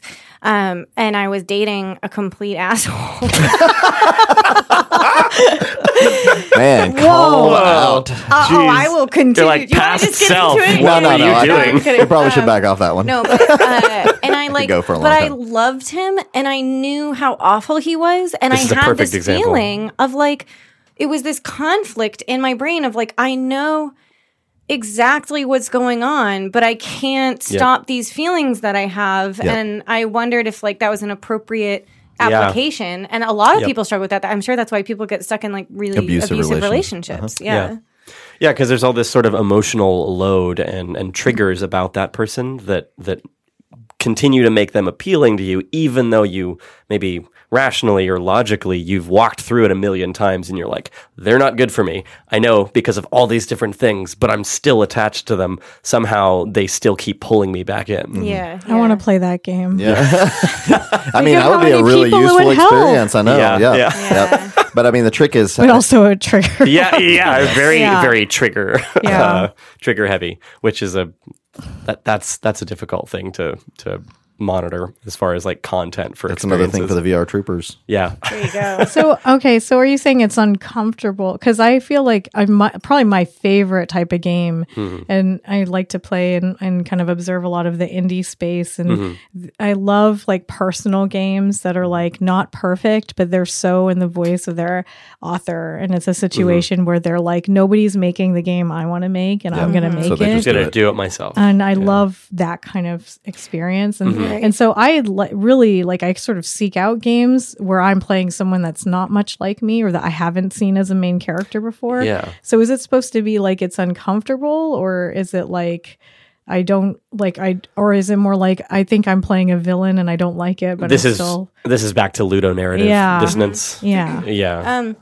So it is meant to be uncomfortable. I mean, the point is that it's putting you in a position you don't want to be in, meaning it's not so I think what is not applicable or what is something where, let's say you don't like bears, so you don't want to play a bear. Right, that's very simple. That's just don't play it, and that's just what the character is. It's almost it has to catch you in something or force you into this position. For example, you expected it was something. And it's really... You're caught off guard. So the Papers, Please, that game, which for anyone who doesn't know, that's what it's called, right? Yeah. Okay. It's a video game done by this dude who I forget his name, but he is Lucas Pope. Yeah, that sounds about right. He does the most amazing games and just disappears for years and does them all by himself, and it's super annoying. But love his work. It's also the dream. Yeah, it's also the dream. But literally, side note, at the game developers conference last year, he won so many awards for Oberdin. Yeah, for the Return of Oberdin. This amazing game. I definitely suggest it. But he kept winning the awards, and he kept going up, and he had nobody to thank because he's I did this myself. I'm I don't know. Thank you. You didn't do all the voices. There's no way. Thank your mom, at least. Yeah. He's like, thanks for my wife because like I don't hang out with her enough. Yeah. There's no shade to being very reclusive. No, I actually think he's really amazing. I'm just envious. This is what happens. Jay knows me well enough. Anytime I'm envious, I'm just like talking shit about him. I would love to highlight that for a second though. I saw a tweet once that was like, okay, we all love Stardew Valley, which is another game made by one person. Yep. And there was a tweet I saw that was like, can we just give a shout out to the girlfriend that supported him for 4 years so he could finish the game? And I was like, that's so true, right? I mean, even if someone does do all the stuff themselves, they still have some kind of network generally. I think that's really cool to like take a minute to be like, hey, who emotionally or financially, she was like the producer of that game. Right? If you think about it. She was enabling the space. No, not really. But I just think that's really cool. My husband and I make indie games together. We emotionally support each other and help each other, and I just think that's like a really special thing and should kind of be highlighted. I'll give a shout out thanks to my wife for tolerating years and years of game industry. And do you feel like you go to her with just like even just letting out thoughts about like what's going on? Because I feel like even when somebody doesn't get credit, like they're not technically getting their hands super dirty. It's like they are the bounce they're the sounding board constantly. Absolutely. She knows an astounding amount about the game industry and just, never been in it. She's going to have her own anonymous blog or we'll have her own podcast. That'd be amazing. Anyways, there was a game, and I have already confessed many times on this podcast that I'm not like a huge gamer. So it was like some shooter game that in order to get to the next level, you had to like shoot some children or do something like that. Yeah. Oh, that one. Yeah, the one you were talking about earlier. No, that was a different one. Oh wow, that was more than one game where you shoot innocents. I think. Okay, there is. I'm pretty sure that they're different. Like the one I was talking about earlier was some VR game that was like the school shooting one. Right. I think. I'm pretty sure that was completely different, and this was not a VR game because that one got like taken down, and this other one I think was more of like a softer application of it. Like it was still really hard, but not as grossly like inconsiderate. It sounded like over the top. It sounded like the game Jay was describing earlier. It might be the same one, but I don't know. But you had to get. It's like you're playing this whole game, and then in order to get to the next level, there's like this pretty nasty thing you have to do and get through. And it was like, do you stop playing or whatever? So it's that same thing. So that's kind of the application of ludonarrative dissonance is like making it's putting somebody into a character and then giving them an experience where they're like, so they identify with this character and then suddenly they don't. And the reason it's not suggested is that it's not just that it makes somebody uncomfortable. It's like it's bad storytelling. What you want is to have somebody be immersed and feel like they're this person. So when you do something like that, you're suddenly breaking the illusion. Right? What is it? The breaking the fourth wall? Or like in narrative, isn't that the term? That's, you know, like in a show where the fourth wall is when you look in the camera. So that's a different thing. It's like when the character knows that the audience is there. Create the same scenario. For a moment, it breaks the immersion. Oh, I see what you're saying. Oh, it breaks that separation. There's another similar term about the magic circle. Right. Okay. So when you go to play a game, you voluntarily enter the magic circle, which means I am agreeing that I am playing. You suspend disbelief. Yes, it's exactly that. I actually looked this up because of the pervasive game thing. From Evie's thing. Yes. Oh. Awesome. Yeah. It was that's a big part of the pervasive game thing is defining that magic circle and finding where things go. So. And there, say more about that. What do you mean? It was just because pervasive games, because the idea from the last podcast, if you have to listen to it. Episode 4. Was the last released one. The whole idea is that a big part of pervasive games, since they extend out throughout life instead of just being contained, is that they redefine where that magic circle is. Yeah. Like they can create this massive magic circle that encompasses long periods of time. Like what are the edges of your story? Space. Oh, okay. So it basically extends that into that game world so that it encompasses all of life or everything around you, everything else. So. Right. And so what you're saying is... so that illusion that you're creating, it is kind of bizarre to think about that with pervasive games where it's like it's already hard enough to create illusion and what's the word I'm looking for? Belief. Yeah, like because suspending. Suspensive disbelief. Right. To do that in a game, it's already kind of hard enough to like convince people into this whole thing, you know, but then to draw them in smoothly. Right, to draw them in smoothly and make them knowing it. Right. which is what one would consider like smooth design and good design. And then to do that so that it's not just in that encapsulated experiences, but pervades elsewhere. But yeah, basically coming back I want to call it cognitive dissonance, but the ludonarrative dissonance. So basically people are saying don't do it. And then when someone is doing it, like in Papers, Please. Oh, so to explain that game, you're like, are you in Russia? Guard? I don't think it's actually Russia. I think it's like a fictional character. Okay. Country. Okay. And I don't know if that was that country was that like country discrimination of me? I don't know. It made it seem has like an Eastern European feel for sure. Okay. But you are the person reading passports and declining people getting from one place to the other, but they're like changing up the rules on you, and you realize suddenly that like you are kind of enabling bad powers and what they're doing with the passports. You're being a conduit for these kind of just decisions that are indiscriminate and have very little sort of consideration for the people that they're affecting. Right, yeah. And that's, I mean, you introduced me to that game, Miko, because I think I was talking to you about what I was trying to do with the museum experience. Mm-hmm. And it is hard because like in that game, you're like, okay, so it literally shows you a screen. Have you guys played it? Nope. Okay, so it literally shows you a screen of who is dying or starving or sick because of you. Because you have, and this is the conundrum. So you see the aftermath. You are still a character as well. Yeah. And so you have limited funds. And you'll find, like, it'll say, like, your nephew moves in with you, and now you don't have enough. So you can start to identify with the people that you're... Yeah, so it's like as your tendency playing the game may be that you want to be a good person, and when someone says, "Hey, I'm fleeing something, just lie and let me in, please," you'll say, "Okay, I'll do it." But then there's another layer to it, which is that you are also a character and you have your own issues at home.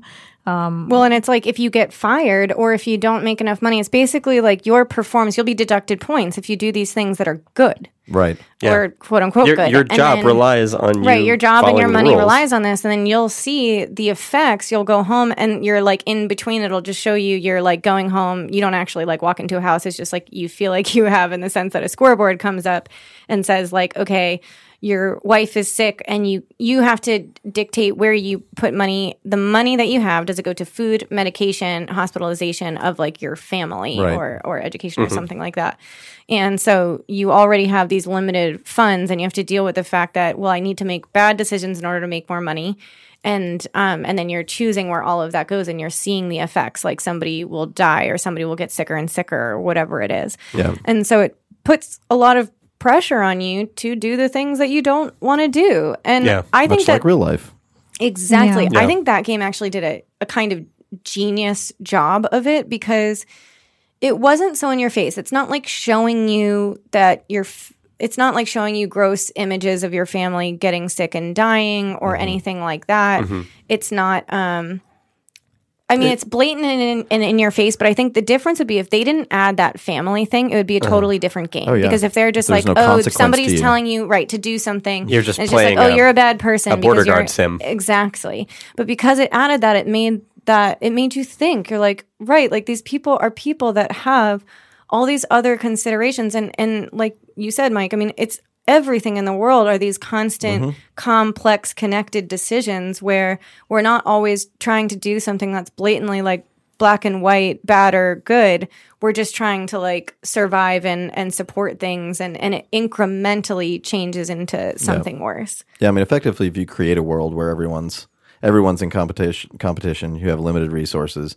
I mean, I've done a lot of work and like volunteer work in the area of race and social justice. And I used to have this very idyllic concept that if everybody understood that the system was unfair and broken and they would want to fix that system. Yeah. Like, why would people not want to fix that system? I know why would my white friends would want to do something about that. They don't want to play an unfair game.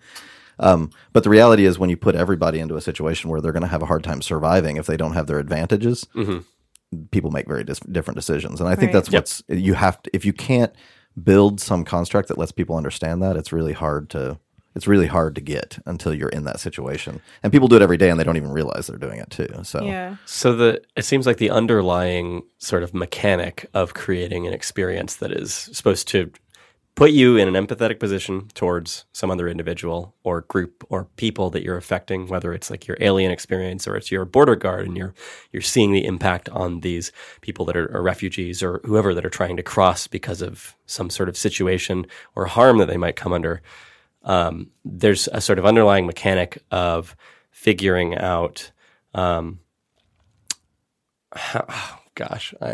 blanking on how to explain this. Maybe you're saying like games are about rules, and usually in a game you are given an objective or a goal, mm-hmm. and you follow the rules and you win. Mm-hmm. And I think these are games and experiences that challenge that, mm-hmm. and in real life as well. Yeah, in history, there were times where following the rules was morally bad. The mm-hmm. wrong thing to do. Yeah. And these kinds of experiences can kind of help you if you ever are in that situation, whether it's staying with somebody who's not good for you mm-hmm. or it's a government situation where mm-hmm. you are in danger, your family's in danger. Yeah. Or you're supporting a bad, you're acting as an agent of a bad. Right. Yeah. Group, or even in a corporation situation, mm-hmm. it could be true too. Mm-hmm. Yeah. And at least looking at that particular border situation, they did a good job with that. Potentially because they slowly and incrementally introduced the player, the person experiencing it, to these serious situations with cognitive dissonance. They know that they need to follow the rules for their employer, and at the same time, they know how it's going to impact these people that they are or are not going to allow through. But not doing it so fast that it is jarring and basically breaks that person's immediate ability to just to continue through that experience. Mm-hmm. And well, I think what that one did is it made you wonder: can I beat it? Can I make enough money to save my family and also make some good decisions? And so it kept you sucked in some way or form. That said, like, a lot of people I think don't finish the game. They're like, okay, I get it, and then they move on. And but there are multiple endings to the game, though. Yeah. So it was a very similar game I played recently. It's called NeoCab, and it is a game where it's sort of a dystopian future where you are cab driver, mm-hmm. and the majority of the game is that you choose who you're going to pick up in your cab, and they talk to you while they're there. Yeah. But there's sort of a Tesla-like corporation where like people don't believe human drivers are safe anymore, and you're like one of the last people that is still like a human driver. Oh, and everybody else. It's actually really well written, really great world building. Mm-hmm. So on the higher level, you've entered a city where people are like, oh, I can't believe I have to take this death trap. Like, mm-hmm. I'm only doing this because of this situation.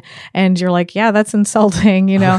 And like, you learn a lot about these like really interesting characters like in your car. Yeah. But there's also a meta. There is a game where like at the end of the night, I mean, you have to pay for gas and you have to pay for your lodging every night. So you have to decide, am I going to use the capsule hotel, which is also owned by the same corporation? Yeah. Or am I going to pay more money to stay at this kind of Airbnb style house with this real person? Yeah. Not support my enemy effectively. Or the people that are trying to. And I really recommend this game, NeoCab, because on a personal level, the story of your character is essentially she has a best friend and she's so excited to move here. But mm-hmm. your best friend is making a lot of questionable decisions, and you're kind of in this situation where you're like, is she gaslighting me? Is she actually a good friend? Jeez. And your mood changes, and when your mood changes too much, you as a person, like as a player, cannot make the choice that you know is right for the character. That's interesting. That's a mechanic. Yeah, because it's actually part of the story as well, because you wear a mood bracelet that shows your mood. You can see when you're going to make poor decisions, and other people can see it too when they're in the cab with you, so they could be like, "Oh, I pissed you off right then." That's really that offended you. That is a great mechanic. I do not want to wear one. Yes, so there was sort of like there was a anarchy happening, and you can kind of choose for yourself how much you want to get involved. But your character has this realistic. I only have so much money. Mm-hmm. You could lose, like, if you don't get a high enough rating, you won't be able to pick up certain passengers. So you actually have to, you might have to be nice to someone that you think is a jerk so that they give you a 5-star rating. Yeah. Try not to actually get angry according to your mood right now. I'd recommend it. It's a really great game. And then there's the meta question of, really, should you be fighting the system? Because more people are going to die if you drive your cab. Statistically, more people are going to die if you drive your cab. Yeah, I mean, that's what they believe in the game as well. Yeah, I mean, that probably is the reality. Yeah. It's going to be a big fight when it comes around. So, Miko, you like experiences like this. You seek them out. And I want to know why you do and what you get out of it, because I think that the debate with this is, like, going back to kind of the whole, like, vegan thing and that slaughterhouse experience and empathy. I feel like VR is obviously everyone empathy. Speaking of overused terms, empathy is a huge one that everyone talks about in VR. And by the way, VR is not the only thing that creates empathy. Yes, we got these things called books. Empathy. Yeah, yes, Mike, I knew this is why we were friends. Yes, because I'm just like, what? It's not like the first thing we've ever had. Everyone's like, suddenly now we can teach people how to get in the minds of others. No, I'm like, what? It's just effective storytelling or like real conversation. Interestingly, I feel like books are actually probably closer, like a bigger ability to generate empathy than I think most other mediums since then. Just in the sense that I feel like because you're creating an entire experience in your mind, I actually feel like they tend to be more empathy driving for me at least than movies or songs or other things. So, oh my God. Okay, so many questions there. Let's come back to that one because I do want to hear, because it's like all related, which is like, okay, well, this is what's going on in my brain right now, so I'm just going to vocalize it. I'm like, okay, well, like, how do you create empathy? But then, like, in a lot of cases, I mean, empathy has a range of, like, okay, well, I can be empathetic to something really small that doesn't matter as much versus something really big. Mm-hmm. And we're talking about some of the bigger things like shootings and murderings and affecting people's lives and all of this stuff.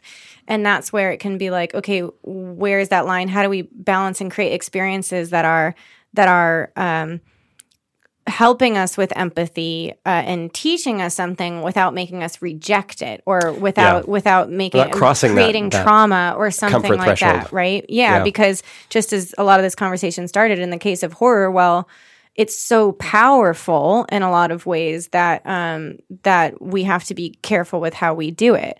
But in the for you, Miko, you like those types of experiences that kind of create empathy in a way that for a lot of people is too aggressive. So why do you like that?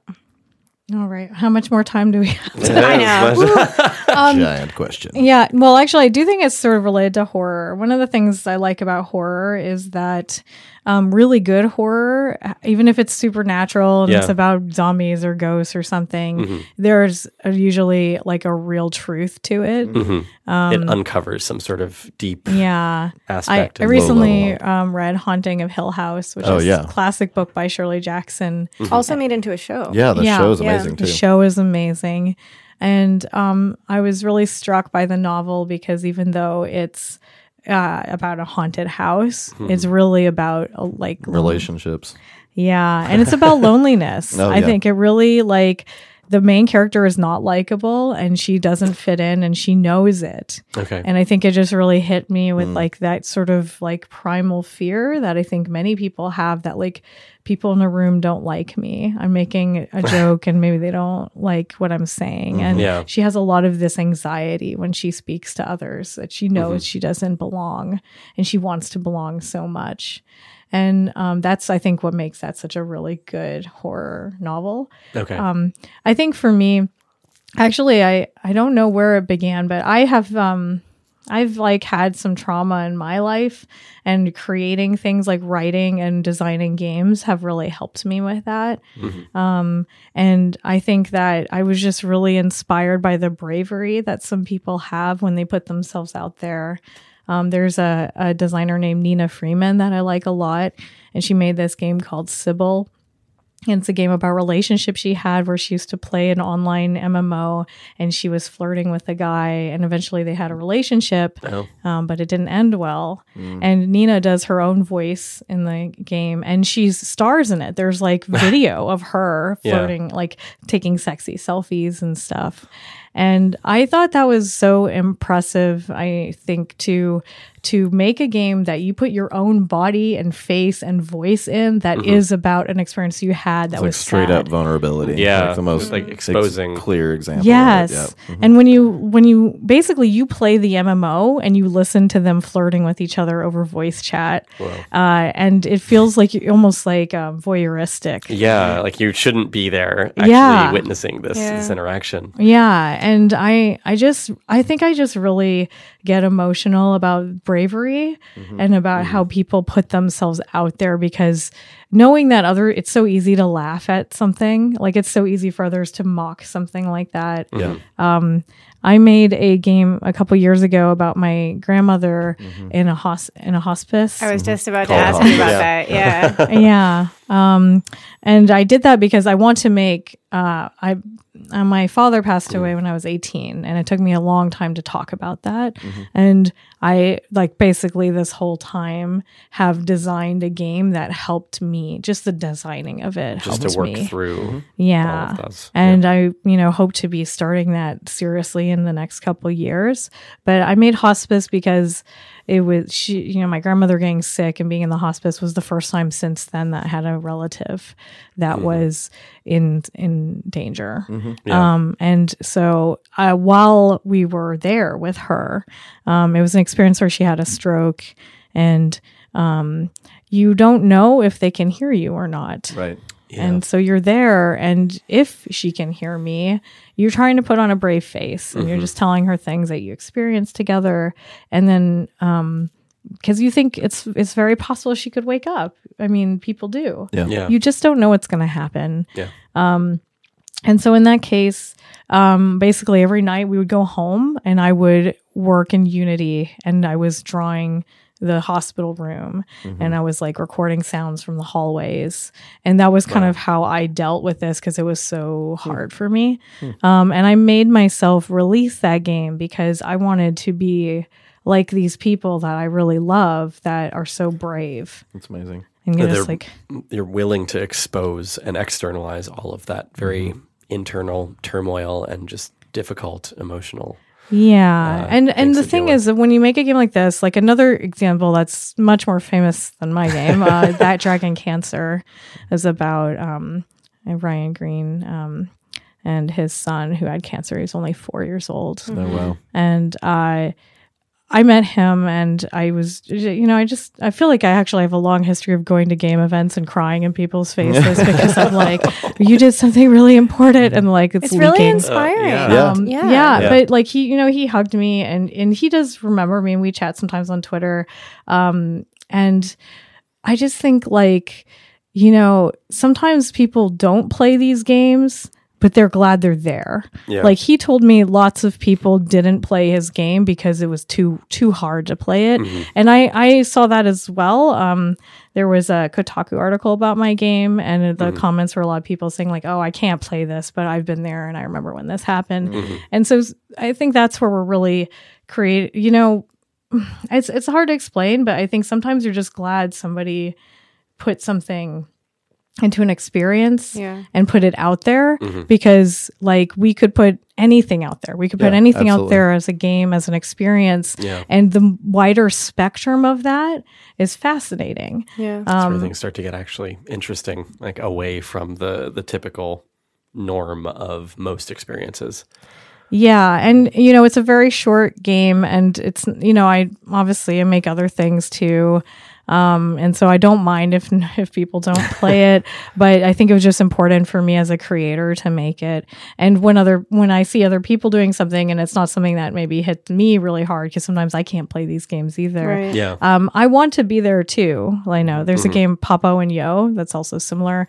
It's a game about, it was about the creator and how he dealt with his dad's alcoholism. But on the surface, it doesn't seem like that's very metaphorical. It's about a young boy who has a monster for a friend. Oh. And the monster is often lazy and sleeping and not doing much, but sometimes the monster is angry, right? Right. And I think that game is so beautiful and just really hit me home. So so I think it's just like I'm just so inspired and in awe of people that can make me feel something so deeply. And I also think that games, and I think this is true about VR experiences as well, because, you know, on a little tangent, I think maybe we made a mistake by calling all interactive experiences games. Yeah. Oh, yeah, absolutely.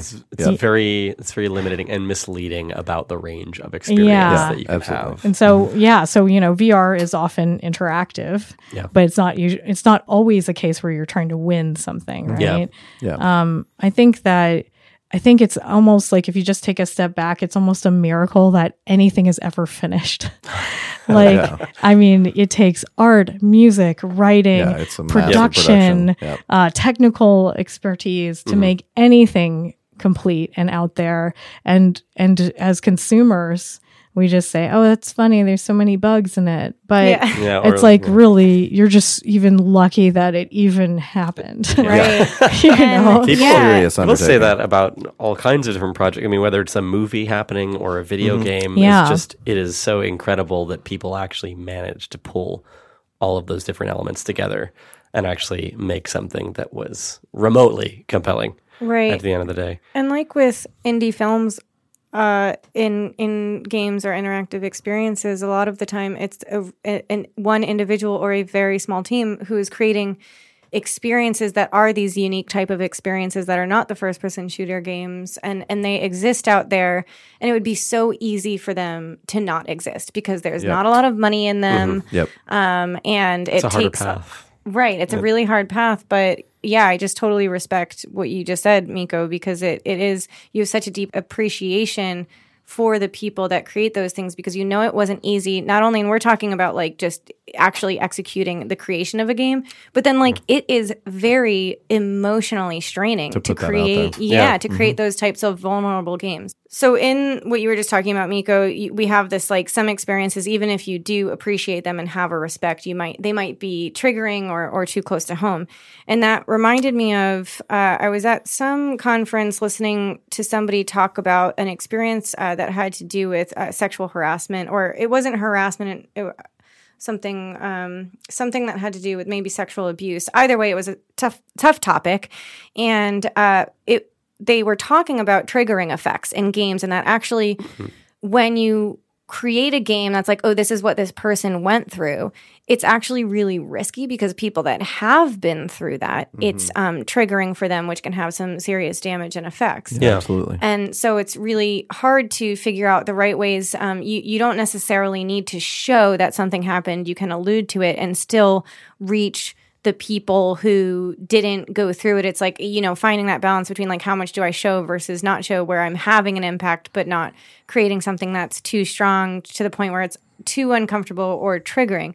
But what was fascinating about that is they said that the people who actually found it the most helpful, that appreciated it, were the family and friends of somebody who had been through that. Interesting. Yeah, and I had a recent example of that as well, where somebody was talking about with medical VR how, this isn't story-driven, but it's a similar concept where like this experience of looking at complex brain surgery that it wasn't, yes, like surgeons and doctors can use VR to see what they're doing, but it was actually most helpful to the families of the patient to understand and visualize what was going on or what was going to happen to see what their loved one's going to go through. Right, and that person was probably too close to home. Like, you don't want to look at what's wrong with you and what's happening with your brain, but somebody else has a really deep appreciation for understanding that and driving that, seeking that empathy to try and understand what you're going through and help you and know what to say and how to support you. And so in that way, I mean, even if like it's not suitable for some people, I think no matter what, it should be out there because it's suitable for some. I think that the other thing is that your aspect as a creator, that's kind of a fascinating thing, that talking about how it helps you deal with the subject and go through it. I mean, art therapy has always been a huge thing. I've never heard of game creation therapy, but it's essentially the same scenario, even more in detail, because you're really breaking it down and thinking about it in an interactive way. So that seems really fascinating. Like if you could have like workshops where people could just build like, games, build based or at least be the originator of the idea and work through the design side of it, and you have people to help them implement it and do those kind of things. Yeah, like it is really good therapy type thing. Yeah, because if you're just painting or making music or a lot of like more traditional art forms, it's a lot more straight from your mind into the medium, and a lot you don't have to kind of computationally or like logically think through all of these different elements and how they're going to affect the people that actually experience it at the end of the day. Whereas games force you to step into the shoes of your end user, your end player, right? And imagine how their experience of what you're building is going to be. Kind of explain your experience. And it makes you voice your experience in a way that's very direct and very kind of literal. Yeah. That makes sense why it would be so effective as a therapy in going through something, because you literally have to take that internal experience, fully externalize it, and put it outside of yourself, and then sort it out and break it down to a degree that you would never do in most other circumstances, whether you're writing or making a painting or something. Yeah. No, it's fascinating. Yeah. Yeah. And I think no matter what, when you're going through some sort of therapeutic experience, the whole point is that it was difficult and painful for you. And when you're putting that out for others to experience, it's really up to them whether they, want to go along with that with you and experience that as well. Yeah. I mean, I think the risk of, I feel like I'm learning this as we're speaking, the risk of, I'm learning this as we're speaking because I struggled after I had feedback from that museum exhibit. I thought I wanted to distance myself from creating games that were too hard for people. No. And one of the more recent feedback I had from it was I was applying for a contract to do an empathy project actually for hospitals who local hospitals who want to create an experience that trains their staff into how to empathize with mentally ill patients. Okay. And so they wanted a showcase of work that dealt with tough subjects. And some of their feedback, I went pretty far in that but didn't get it, and some of their feedback on specifically on that experience that I shared with them is that they didn't get it. Granted, they're not getting in the headset. They're watching a video of a playthrough, so it does not have the same effect. Yeah. But nevertheless, I mean, you want to be able to show what that did, and I think that they didn't, they don't want their staff to feel they're going to be dealing with this exact same struggle, how do you showcase mental illness and bring someone in without distancing them? How do you create connection there, right?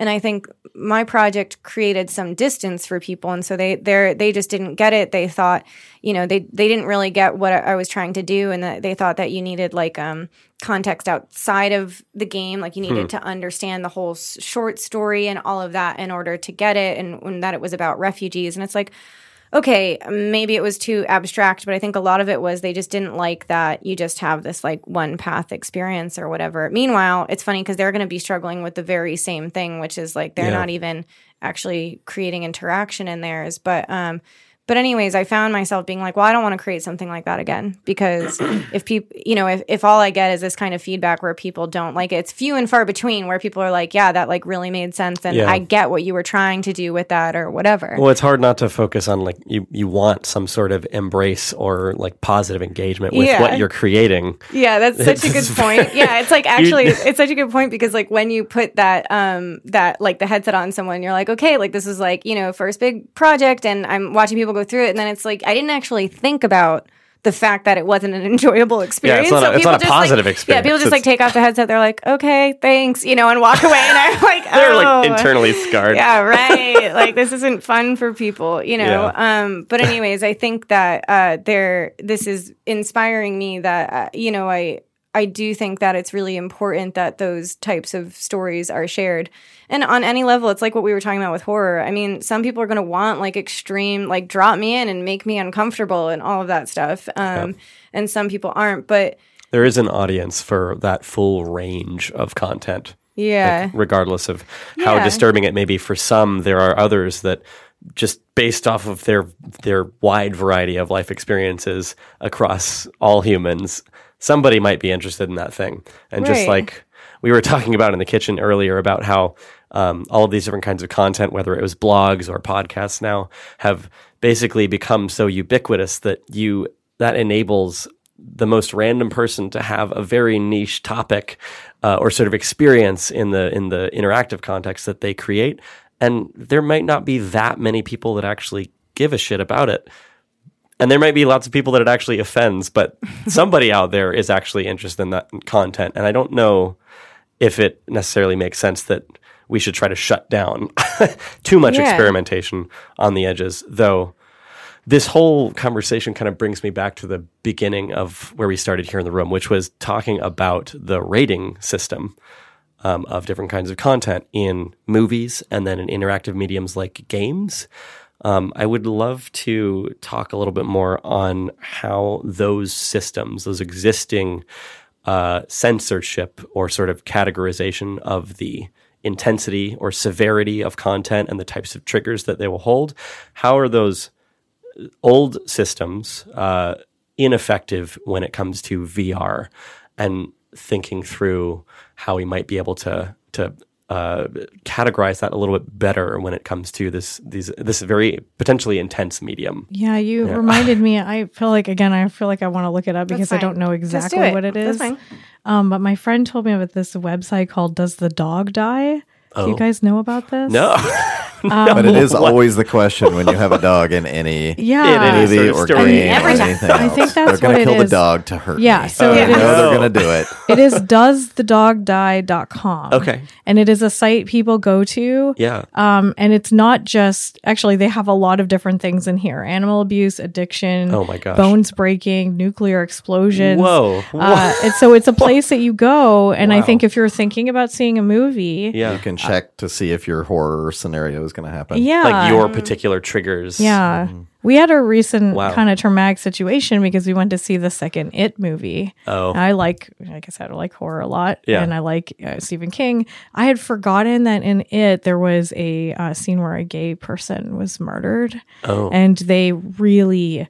traumatically show that at the beginning of that movie. Wow. And I don't feel bad spoiling that because I don't want people to go in like we did. If that's something that's going to trigger you. It was really too real, too traumatizing, and it made it really hard for us to enjoy the rest of the movie. Yep. Mm-hmm. Because when I think on that, it is a very spectacle kind of concept. I mean, it's this clown that can turn into other kind of fantastical horror things. Yeah. And I know what he was trying to do, and I know why they thought they wanted it in the movie, but I do think that it was probably not appropriate to make it so intense, because it was such real life horror. Yeah. I think a lot of times there's a technique in a lot of horror films to do things that intentionally make you feel extremely uncomfortable right at the beginning. Things that don't necessarily seem like part of the horror film. They're just to put you in a really bad state of being, so that you're unsettled and so that you're easier to put out of sorts. So they probably did it intentionally, but it's a lot. And I think what you're... I don't know. I heard about this website from my friend, and I think it's a really good idea if there's things that you know you can't see and you don't want to be surprised by seeing them. Mm-hmm. And I think, I'm half Japanese American, and I feel like I don't enjoy it when I'm watching a comedy show and there's like sudden racism, I would just want to there's obviously people in comedy are often pushing barriers. It's all about pushing that comfort zone just enough. You're uncomfortable, but not so uncomfortable that that's no longer funny. Yeah, and that's like a huge, raging topic, I'm sure. But I think it's just, it's sad because I think a lot of people do have certain things that they don't want in their life because they have experienced them, and they want to know if they don't want to do something. It's actually kind of comes back to the dissonance thing. If you think you're getting with it. I think I'm getting a very supernatural kind of horror, and I knew there was going to be a domestic abuse scene because I remembered that, but I didn't remember the gay scene. Okay, and I just think it was both of those were very intense in the movie. And I think the way they present the movie, if you've never read the book, is like, there's a clown, you know, it's, and people do. Even as you're telling me this, I'm like, whoa, I had no clue that all of that stuff was in there. I didn't either. Yeah. Well, I think that's one of the interesting things too, is when people are designing, in general, when they're designing experiences too, they're coming from their particular frame and perspective. And so where that line is varies completely for the viewer, varies completely based on their experience. It's and wholly subjective. Yeah. And it's, I think in general, there's, you know, that's a historically problematic thing where most of the stories are being told from a very limited perspective. And that limited perspective doesn't have those kind of triggers. Like it's generally white men telling the stories and most of the stuff has come from that scenario. And so there's just like getting to the point where we understand that that's a real issue, like that it's really like there's not a diversity of stories, so there's not a diversity of understandings of those different triggers and those scenarios, and until we get it, we're not, it's gonna, there's gonna be a whole disconnect there that people don't get between the artist and the viewer, and you have to understand those things and think about them. But which I think obviously just comes to having different types of people feel enabled to create and write and all of that, and and I think within VR, we were talking about a little bit about this earlier. There's this risk of, I mean, if the gaming, it's largely built off of the gaming industry, and the gaming industry was largely built off of particular people and rewarded for creating particular experiences. Yeah. And that means that these people have built up the confidence and the skill sets that translate very closely and directly to what's needed in VR. Yeah. And just happen to be the perfect fit of expertise. Right. And so we do have this opportunity where there's a new medium and you can kind of start over, you know, and try to involve more people. But the problem is that it's just like anything else in history. It's like a skill-based thing where all of the people with the right skills are coming from a particular industry that has a whole history. And it's like the same thing we see over and over again. There's no such thing as starting over. But there's no such thing as in this kind of like transmission of previous media and influence and culture into the new technology. Because it's still people making it who were influenced by what came before, and they're carrying their old ideas into the new medium. So this idea of VR being a completely blank slate is kind of a misnomer. Like, we're going to have to proactively work to actually discourage and shift the cultural direction of the industry moving forward. And then there's also the problem that it's touching so many other industries that we're going to take that sort of – we're at risk of taking the toxic aspects of the game industry and then carrying them into all of these other contexts that we're bringing people into when we use these kinds of technologies and build experiences in VR. And I think like championing – like you know, just like this podcast is doing right now and like Miko's doing, like championing very specific experiences that are from other perspectives and doing a lot of work to get to not just help that person, but that helps anyone who's like an up and coming, you know, coming out of school or even in school and like hearing what they could be doing. Like that's, even if they end up just doing that as a random off project at some point or even never do it, just the inspiration to know that you could carry that your perspective is invited and there are people who appreciate it and want it, just drive people, like get people to be able to come and share their thoughts and experiences, because that sense of belonging is massive problem and always has been in the game industry for anybody who is not fit into that dominant narrative. I think that the best thing that we can do as an industry is really just continue to uplift and encourage people that are trying to create things that are unconventional or don't sort of fit into that typical industry category, or in those areas that are more easily adopted by any sort of investment or publishing capabilities. It's like any of these individuals that we've talked about for the last couple hours that basically went out on a limb and did something by themselves or independently pursued a project that was creating ludonarrative dissonance in order as a story element. Nice use of the term. Yeah. I did.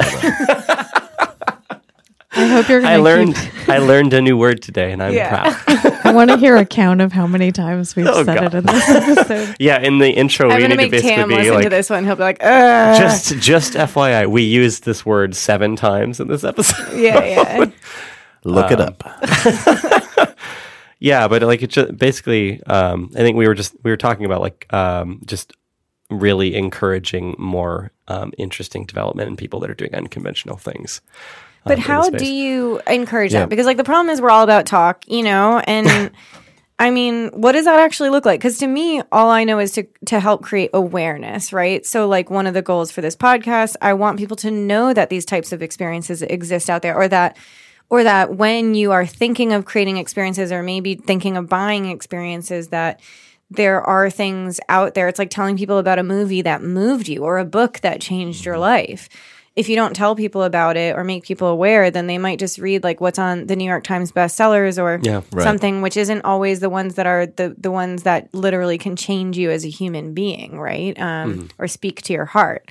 And so for me, it's like more of an awareness thing. And I personally, you know, I support people by like buying their games and support, you know, money, or trying to help artists by like commissioning art or whatever it is. So there's like a money aspect. But I guess it's like there's those levels of like maybe there's somebody who has no money. Well, what do they do? And then with people who do have a lot of money and power, I think it's like pretty obvious. It's like, okay, hopefully they're, you know, hiring people and guiding people and training them and all of that. But for a lot of the people that care about it, they might not have that power and that money. Well, I feel like it depends just on like what any individual's abilities are. Because if you're somebody that has like a network, then that is the thing that you can share with people that don't necessarily have the money or resources to put together some sort of huge project. I think Kira, in a previous episode, was talking about how this whole culture in New York, where she was developing or creating a lot of these projects, there was a culture of just helping one another out and lending equipment and really trying to help upstarts happen, even if they didn't already have the means to do that. So it's very early on in an industry like this, like that's just important that sort of mentality keeps on being ingrained in the culture. Yeah. Versus maybe like how Hollywood has gotten to this point, or the music industry and lots of other incumbents, that it's more competitive essentially once it reaches that sort of critical mass. Yeah. Well, Mike, you work in a lot of stuff like this. I mean, you like are introducing me to things like little art studios that just like bring people in for free, that just like let them create art. You also care a lot about social impact, and you volunteer a lot. I mean, how do you feel like you are supporting this type of stuff? I mean, I'm definitely a large part of it is that I'm just simply taking skills that come from a life of privilege and access to those things, and then using those skills as a volunteer. Yeah. I think there's also, I think it's a super difficult problem to do any kind of significant size project, though, because just the reality is it takes a lot of time and effort. And if you can't pay people to do that stuff in the way that our system is structured, it's very difficult to get it done. So I think that there are a lot of good, you know, we've got a lot of crowdfunding type things these days, which is definitely an interesting way to democratize some of that stuff and push it out there. We've kind of lost a lot of the awesome part, which was we used to have a lot of publicly funded grants and a lot of arts grants and a lot of other things. And I feel like a lot of that has disappeared over the years. So there's a lot less of that to help push things that are in the public interest, but not profitable. Do you mean in general, or in the VR, like XR industry? Or? No, I mean in general. I mean in the arts in general. Yeah, okay. I think that in particularly in the United States, that there has just been declining support for that stuff. And it's been hugely negatively impactful to a lot of things that are really amazing for the public good, but aren't viable products in the same way. Yeah, they're more, it's not as straightforward to quantify that sort of like business case or monetary impact. Absolutely. I think that there's also just having going out there and connecting with people and letting them know that there are opportunities to do things like the recently I did that, the iTech Inclusion Symposium thing, where we just went and showed VR to a bunch of kids who are in schools that have underrepresented populations. And so they just seeing it and knowing that, hey, there's a career path here. There are things you could do. You could get into those kind of things. So being a person that's in that environment physically, like giving money is great. It helps with things. It does stuff, but it doesn't. Ultimately, it's not a real face, and it's not a real point of connection, and you can't do anything. So, like, you know, when I've gone to these things and done these things, I give out my info and I let people contact me, and then I try to help them just make the connection and do those things. So, and all of that's also rewarding. So that's part of the thing I think a lot of people don't understand is they don't. It's one thing to say that I'm volunteering to do this to help someone. It's also helping me every time I do those things. I think in general, if people understood that there is a huge sense of reward and connection and benefit that comes from that, like all of these things are helpful to all of us. We just have to actually spend the time and effort to get into it and take the step to do it. Mm-hmm. And then it's amazing. Like, and it's super appreciated and very, very beneficial to everyone involved. So much of it too is one-on-one, like small interactions. Mm-hmm. Like even with both of you, I mean, Mike, you took me to this like art studio literally last week, and it's like, oh, you can just come here and create art. And it was one of the most like diverse rooms I've ever seen in Seattle. Yeah. And it was amazing because people Blue are just Cone there. Studios. It's called Blue Cone Studios. And it's on what, like 11th? What is it? Oh, I think it's 11th. Yeah, 11th between. It's above Queer Bar in Seattle, and there's this thing called Tea Tuesdays. Or Tuesday Tea? Mm-hmm. Tuesday Tea. Okay, mm-hmm. Tuesday Tea. And you can just, like, have and anyone can go in and, like, just use the art supplies that are provided or bring their own and just, like, do whatever they want. And it's just, like, a good old time and everyone's squeezing in. Like, it's a small place. Mm-hmm. And you just even showing me that was, like, me getting exposure to a whole part of Seattle and Capitol Hill that I don't have exposure to, which means exposure to people, exposure to ideas that like, oh, these people just come here to create art because it makes them feel better and they're sharing something with each other. Yep. And I come from like a business finance background. So that type of stuff is like really meaningful to me because I didn't come from a lot of exposure to that. Yep. And then Miko, like with you, your support just like, you know, emotionally about the project I was working on and showing me different examples of things that already exist. I mean, And the things that you've done, like with Code Romantic is like teaching. It's one of your games that teaches people to code, but also shows this like woman who's badass and falling in love, but also coding. And like it's this really unique experience. And the same with the hospice and everything else you do. And just like through what you do, it shows me. Like, I'm like, oh, I connect with that. I don't connect with so many other games, which is why I don't identify typically as a gamer. But it's like, I didn't know that those types of experiences existed. Yeah. So Code Romantic is a visual novel we're making. And it's like my idea was like, coding can be very intimidating, and a lot of people actually. What I was going to say, even before you mentioned it, was that like I think a lot of people shut doors for themselves before anyone else does. There's a self-filtering effect. Yeah, and even like meeting you and my friend Gisela, I realized that like I had never thought of myself like I could make a movie.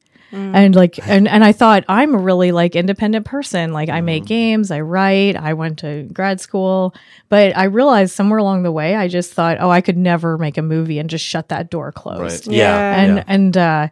And so why I wanted to make this game Code Romantic, which, we're getting pretty close to shipping is, I think a lot of people just think coding is very intimidating and that they could never do it. And I saw a lot of programming games that are pretty awesome, but I think also people who are playing them already know how to code. Yeah, and they're like, this is super fun. It's I'm going to like write an assembler or, you know, whatever. Yeah, it's already intuitive. Yeah, which is totally cool too. I'm excited about that as well. But it's a different experience. Yeah. So like we have sort of an outrageous idea, which is a post-apocalyptic love story that teaches you CS1. And yeah, when I started it, I was pretty nervous, and sometimes people would be like, "Who's gonna play that?" And then eventually, I was like, "Well, I wanted Kelly. Yeah, I really was gonna play it. Yeah. Good. We need beta testers. So, learn computer science in the post-apocalypse. Yeah, falling in love. I think what really like I realized was it was like the game I wanted when I was 12, when I started making websites, when I took my first C++ class. And everybody else was like a boy that was 16 and thought it was really offensive that 12-year-old girl was in their like little summer class. Oh, dear. I like felt threatened by it. And was like, she hasn't even done any coding before. It's like, yeah, I know. That's why I'm in this class. Why I'm here. I'm here. Jeez. What a concept. And then like, you know, just like going to school and constantly feeling like I wasn't a very good programmer and telling myself that, almost the way that you keep saying, oh, I'm not really a gamer. I think we can tell ourselves these things and internalize them because other people act very confident and very arrogant sometimes.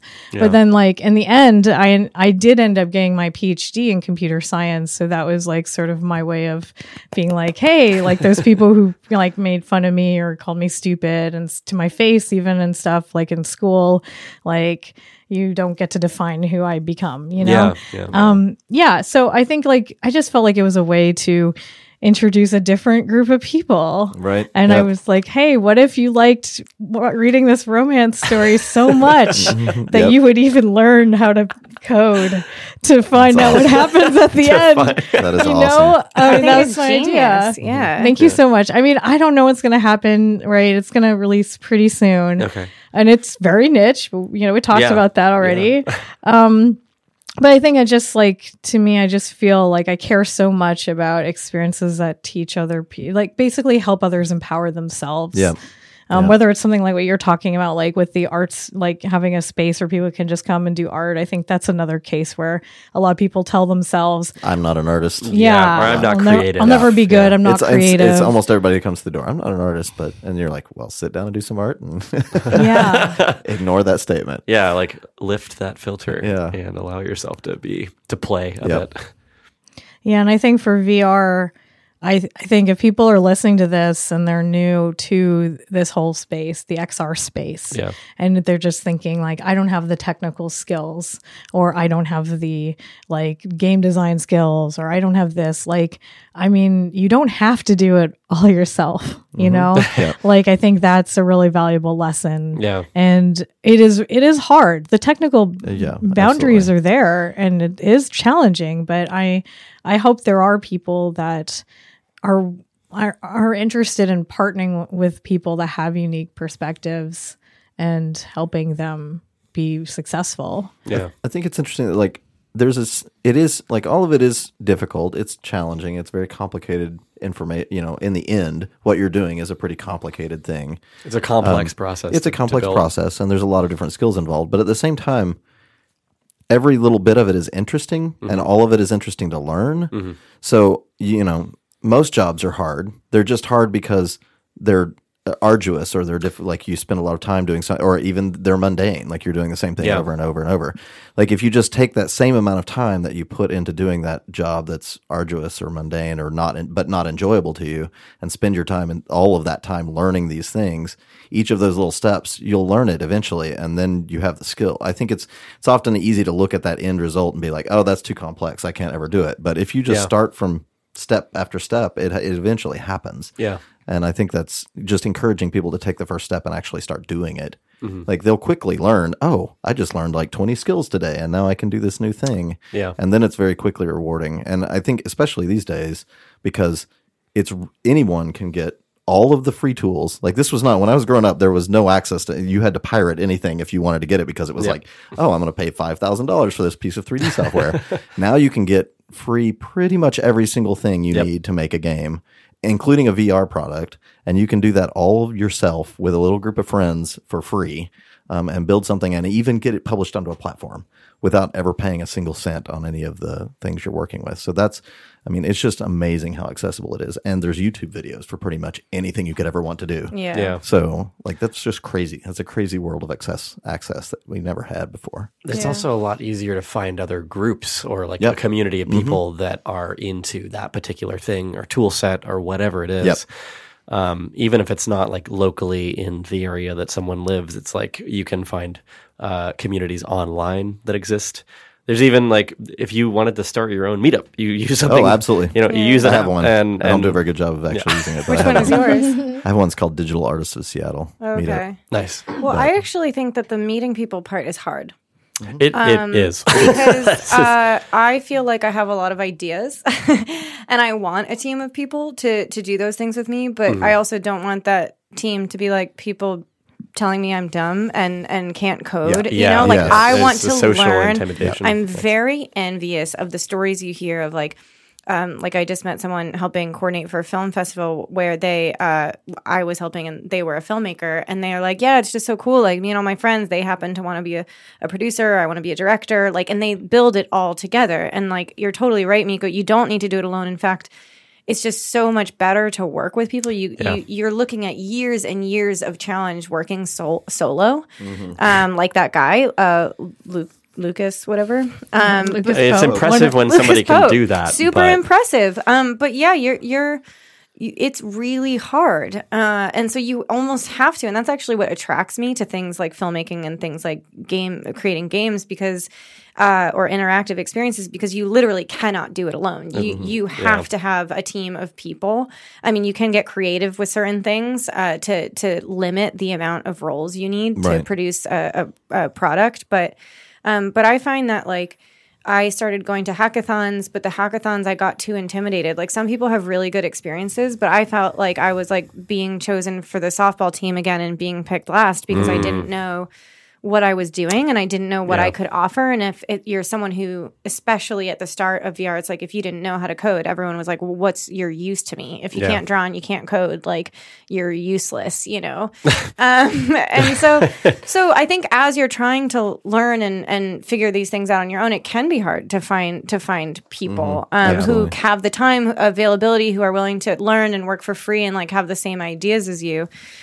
So I don't know. I guess that's an interesting point in the sense that, like, even I'm just curious of, like, okay, what are the best ways to meet people, you know? And I guess it is just, like, constantly putting yourself out there and just, like, going to hackathons or things like that, meetups, and you might never – you might, like, each one might be zero people or one person, one potential – and it takes a while. It's kind of a cautionary tale. Yeah. What you're saying. I mean, when you enter into a project with a team, it's sort of like a marriage, right? Yeah. Especially if you hope that you're literally gonna make money. For you, Miko. Yeah. Well, you're taking a bet together. This is like he's heard this story so many times, so he won't be surprised I say this. But I mean, when I met my now husband, it was like, wow, he can dance. And he's a great programmer that's easy to work with. Yeah, that's a huge milestone. And that is an outlier. And I was like, and then he like listened to me tell my like story ideas. So I was like, we're done here. Yep. All good. I mean, it's not like, going to get any better than this. Check that box. But I mean, like, that's just for me, and everyone's different. But for me, I mean, I think what I wanted out of a relationship with somebody I could make things with, and that's what he wanted to collaborate with on. You know, I think other people's relationships may be different. But, you know, but let's say you're not going to, you know, marry the person that you're going to make a game or a VR project with. Probably a small fraction there. Yeah, that's an edge case. No, I think like, I was just talking to someone the other day who's a writer and he wants to hire a comic book artist who he has a script and he wants to hire an artist. And we were talking about it because, you know, I was saying like, you know, if you're committed to this idea, so you do have to kind of almost like a prenup establish up front if the partnership ends. That stuff's rough too. Yeah. Do you still own your IP and make that clear? You know, are they making any royalty on the comic book? Should it make money? Like all this stuff. And no one wants to think about that when you meet and you're like, hey, maybe we could do something together. Like, hey, you know, it like kills the buzz. Yeah. You're like, in case this buzz ever ends. Yeah. I always bring my contracts, you know. Yeah, I mean, that's the reality of it. Well, it is like dating. I mean, literally, because you're like, you can't just be like, all right, like, I mean, some people will do this, and if they're both on the same page, cool. But if you're just like going on, you know, like Coffee Meets Bagel or whatever, that's something you meet them for the first time, and you're like, okay, do you want kids? What's your feeling on this? You know, like, jump straight into the here's the prenup on my dating profile. Yeah, yeah. I think it's a problem that you didn't feel invited at the hackathon or at a game jam, and that's too bad. Mm-hmm. But I do often I give advice to people that if there's someone that you're like, I think I could work with this person, doing a game jam or a hackathon or a film weekend is a great way to check it out. Yep. Yeah, because it's like your like 5-minute movie that you make this weekend's probably not going to be a smash hit, but I think you'll find out real quickly. Do you guys like working together? Yeah. Yep. That's for sure. Actually, I've had that happen. Important. Yeah, where it was like good that we tested it that way because I was like, yeah, okay, never mind. Nope. Yeah, that like pressure of success thing, and particularly just the nature of there have been a good number of examples of things that have blown up or done really well from a small product. And I think that it's like a lot of things, you get this weird thing in your brain, like every single one could do that. And it's hard because if you're trying to make your life of games, you're like, I really need all of them to do that. I want one of them to do that. And so you start really kind of jumping into this long-term success picture before you've even started making the thing. You're like, I don't know if it's going to be good or not. Yeah, but for every idea too. Yeah. Like it's very difficult not to become emotionally invested in every single one of those possibilities turning into the ultimate dream for it. Which, I mean, that in itself stops so many people from even trying to make something happen. Yeah. Just the possibility of failing. Right. I just had good advice from, once again, Tam. I feel like I'm dedicating this episode to Tam. I don't know if I should be like using his name. Like, I don't know if that's a bad thing. But I was talking to him about coding, and I have like all these ideas, and he's like, just take a really simple, like take one of the like original 2D games and recreate it. Right. And I was like, I don't know, I remember Pong, because, you know, I was like, that's the only thing. He's like, okay, like take that and then break that down into all of the various steps. And by the way, this is going to take you a long time. Like, you think this is a simple game. It's going to take you a really long time. Seems it's going to suck. You're going to build the whole thing and then realize you need to add something else and that you have to actually break the whole thing in order to add this thing and then redo it all. Yep. And he was just, like, talking me through this. And I'm like, man, like, I wish everyone did this for me on, like, you know, any project, because he's so right. And literally I'm on, like, this video that's, like, creating Pong in 20 minutes on YouTube, which is 20 minutes. Yeah, like, it takes him, but I'm like, you know, on minute 8, and it's taken me days because, like, everything broke from the start, you know? And it's just like, you're watching a video called But I'm watching a video. Pong in 20 minutes. You had your own Pong video, and I was like, dang, that escalated. Anyways, then I created Pong in 20 minutes. Yeah. No. So did that help you then? Or, because, I mean, that is interesting. Like, in some ways, he's framing it as this really difficult thing that you have, this mountain you have to tackle. So you know, it does. It's interesting. It does help me because, and I've actually noticed this. I wish I had another example because it's happened to me a lot. And I thought about that right after I had this talk with him, because when somebody gives me everything, and this is just me personally, but when somebody gives me everything I'm up against, it's like suddenly that equips me. It's like when you finally write the project plan and you're like, okay, I can stop procrastinating and do it now. I understand everything that's going to suck right now. Like, I think procrastination is you're not writing down the things that are the blockers, and you're not writing down, you're just avoiding the thought, right? Because you think it's going to be so hard. But as soon as somebody's like, and I think for me, procrastination, and especially in this case of learning to code or struggling with that, is I'm afraid I'm going to fail. But if somebody's like, guaranteed you're going to fail, guaranteed, and these are the ways in which, and these are the ways in which you're going to fail, it makes me feel like, okay, when that happens, I was mentally prepared, and I'm not going to feel stupid that I'm not getting it. I can kind of laugh at it that here I am on this video of creating Pong in 20 minutes, and I'm on minute 1, and I just, like, literally fucked up, like, the file nomenclature so that I can't even, like, create my very first line of code. And I had to figure that out, you know, what I was doing wrong.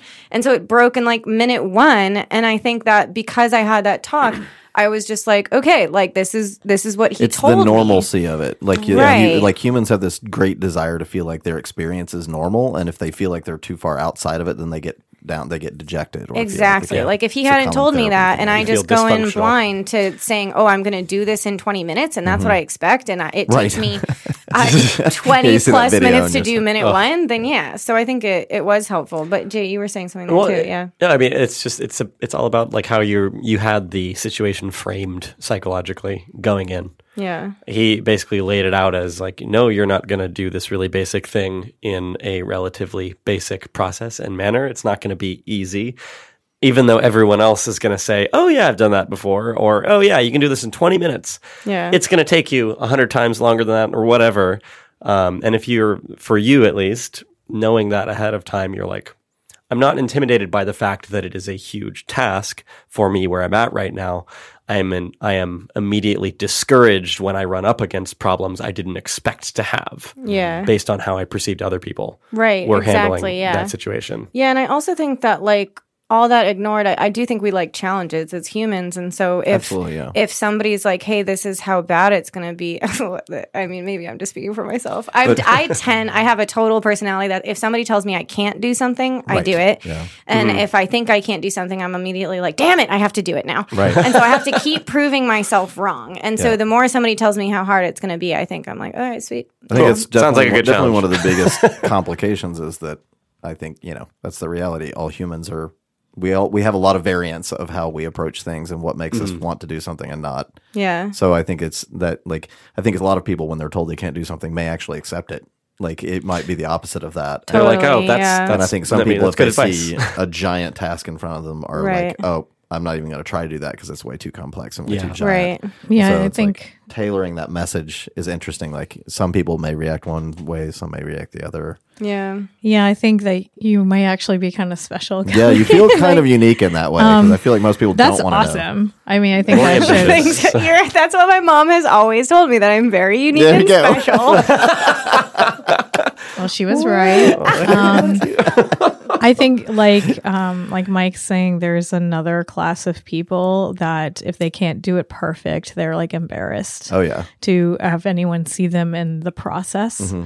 And there's a great TED talk I like, and I often send this one to people too. Yeah. It's called Bravery, Not Perfection. Mm-hmm. And it's because it is about hey, just because you're not going to be perfect the first time you do it doesn't mean you shouldn't do it. Yeah. And it's more important that you tried and you'll do better the next time. Not only that, if you want to be perfect, there's no way you'll get there unless you can't really get to perfect. It's not perfect. You're not going to even get close to perfect if you don't fail in the first place. Right. Yeah.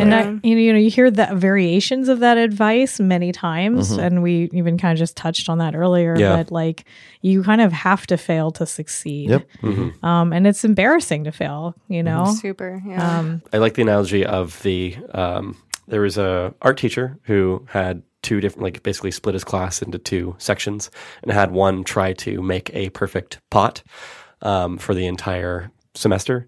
And then the other side of the class tried to make as many pots as possible. Mm-hmm.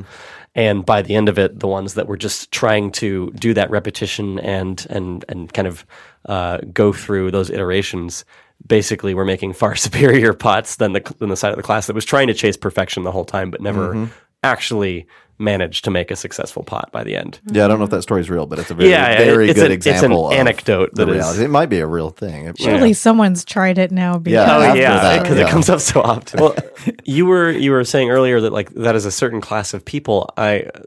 Do you feel like you go through stages of that though? I feel like at least I relate to this. I feel like you definitely relate to this at different points of going through cycles of feeling you have this idea, but you're not ready to do it yet, or you don't know enough, or your proficiency isn't where it needs to be. You just don't have the means to make it happen the way that you see it in your mind yet. But then at some point you do, if you want to actually go forward with that, you have to accept where you're at that moment and just start taking steps. Yeah, I've heard this talked about as meeting your own taste level. Mm-hmm. So whether it's art or writing or making games or making experiences or coding, you have a taste level in all of these things. Mm-hmm. And one thing that can be really frustrating is if you admire you have a really high bar for what makes a good movie. Yeah. And then you make your first movie. And you're this is not like that at all. And you can tell. You know what's wrong. You just don't know how to fix it. Yeah. And it turns out that that's a really good thing because if you didn't have the taste, you'll never get there. You wouldn't even know it was bad. Right. You'd just be proud that you did it. And that's cool too, right? But I mean, if you want to get better, then I think most artists at the beginning, when you first start doing art, you're in that state where you don't really understand necessarily the scope or the quality. Yeah. So you just do things because you enjoy them and you don't, you're not comparative, but... Yeah. We very quickly get past that. Yeah, it's you eat the apple of knowledge and become aware of how different or bad subjectively what you're doing is, where it's not meeting the medium yet. Yeah, I feel like that's a lot about creating safe environments too, kind of coming back to the topic of creating a better future in some ways and starting with VR, creating safe environments because that type of that the taste, like having that taste and having to meet it, well, that's really encouraged in school, right? Mm-hmm. Like when we're younger, it's like you're not expected. It's like you are a freshman, you are level one. We're all going to start here, and then we're all going to move to this level. And like there's some variation, but that is supposed to be a safe environment. And like you're submitting works to a teacher. Yeah, you're allowed to not know things yet. Yeah, and like but the teacher is going to grade you, and that's your vulnerability. But it's like it's just the teacher. Sometimes students don't even your peers don't even see what you did. And I know when I was getting into like filmmaking and writing and VR creation, I felt like so embarrassed to – it was like I was learning in front of everyone, and I still am, you know? And I think that is a really hard thing to get over. It's like I had to force myself to put my work online as like a resume of sorts, but I'm like, this is like my freshman year project, you know? Right. Like, why do I have to make this public? Yeah. And everyone's judging me based off of this. And I feel like it's just having like all of us creating a community of people, which is like, yo, that's totally fine. Like, Miko, I'll be the first person to watch your first movie that you create, you know, because it's just like, it's like I totally get that, you know, and I feel like we should be able to create that kind of student safe atmosphere for each other when we're older, but we get stuck in like, now we're adults and now you're expected to have the skill sets and people get kind of angry. I think that's where that competition comes from, and what I encountered in some ways in like, you know, hackathons and stuff. And I'm not like hating. I do like hackathons, but I just mean that culture comes from like, we are at this level and we're going to move in this level. If you're not here yet, like, what are you even doing in this industry? Right. Yeah. Like, there's an expected competency or mask of proficiency and expertise that you should show in a lot of communities. But it's also like heavily leaning in only some of the disciplines. Like I feel like I have like hearing your story about that ignites like sort of like older pet peeves of mine. Like if you are a small studio or a small group of people, then you have to do more things. But when I think about like where your strengths lie, Kelly, I feel like if I had a multi-million-dollar company and I was going to hire you, I wouldn't hire you to code. Like I would hire you for what you're great at. And I would expect we could hire someone who's an excellent programmer that could implement your ideas. And I think that that's really hard when you are kind of in this indie space. You're in a kind of space that's not been proven to be hugely profitable or mainstream yet. Is that people say, well, if you want to do this, you better know how to code, you better, you know, draw things yourself or whatever that may be. I don't know how I feel about that. Like I think it's exciting that you want to code and that you're learning it, but I also think that like if you were to join a big team that was already funded, no one would expect that of you. You would hire someone who's already, that's their expertise, like that's the area that they dove deep on. That's their focus. Right. Which kind of goes back to the community thing, because it's like, well, I do actually want to learn something about coding. And that's me personally. That's because it is such a – it's like I studied finance. I actually never wanted to work in finance, but I thought like this is a fundamental thing in the world and I want to understand how it works. And that's how I feel about coding. Yeah, coding is definitely becoming just – it's ubiquitous, like everything you do. The language of everything we interact with these days. Right. And so in some ways, I never expect to be an expert, but I do want to know some things about it. And so you're totally right. I would never be expected. Like I would never get hired I would not want to be hired to do a coding job. Yeah. But if I want to experiment with storytelling and game or interaction design within a VR experience, well, if I'm just doing that on the side, then I need somebody else to code for me. And that goes back to the community thing. Like I'm lucky to have also a partner who helps me create things, but we're not always going to be on like the same page, have the same amount of time or whatever it is. But yeah, it's like finding someone who's also interested and willing, you know, it goes back to the partnership thing, which I think takes time. Yeah. Finding people that can fill in your strengths or your weaknesses. Yeah. That weird inversion problem of like small indie groups needing multi-hat wearing people, like people with multiple skill sets. Yeah. That's a really weird, complex problem, because on one side you're like, well, you can't get hired for the big giant company because you don't have the experience doing the thing. But then you in the place where you do want to feel like you could get a job, you don't have the multiple skill sets that are needed to solve the problems. And yeah. But I think that there it all depends a lot on whether there's this mentality that it's for the purpose of selling the product. Like if you're just doing something to have fun, people are a lot less concerned about a lot of those things, a lot about the like level of competency or mm-hmm. skill set or things like that. If it's more mm-hmm. for the purpose, and that's why hackathons, they tend to be more about the experience of doing it and less about the product that's generated. Yeah. And so I think that helps, that mentality helps for people who don't have necessarily a high-end skill set yet, but really want to participate and do things. But I also think, like you said, there's depending on which one you go to and where you are. And also if you aren't, if the reality is if you're not a white male, there's tendency also to make it even harder for you to get into those spaces. So mm-hmm. I think that we need to create a scenario where people are a lot more invited into those environments, and we have levels. Maybe there's like hackathons have a level of. I haven't actually done any, which is fascinating because that's the type of stuff I love to do, but yeah. I've never done them. Yeah, but. So I don't know if they do that, but if there were levels of like, it would make sense. It's like when you go to basketball camp, there are levels. Exactly. Yeah. So for people who have done them, do they have those? 100%. Yeah. You go into a level, and actually if you're performing a specific way that doesn't meet that level, you change, meaning you can advance.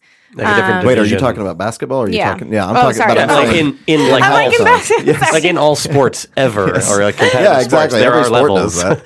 So do they do that at hackathons? I don't know. That's a good question. The Bring Pro Series hackathon. I just really wanted to share my basketball knowledge. Make it relevant.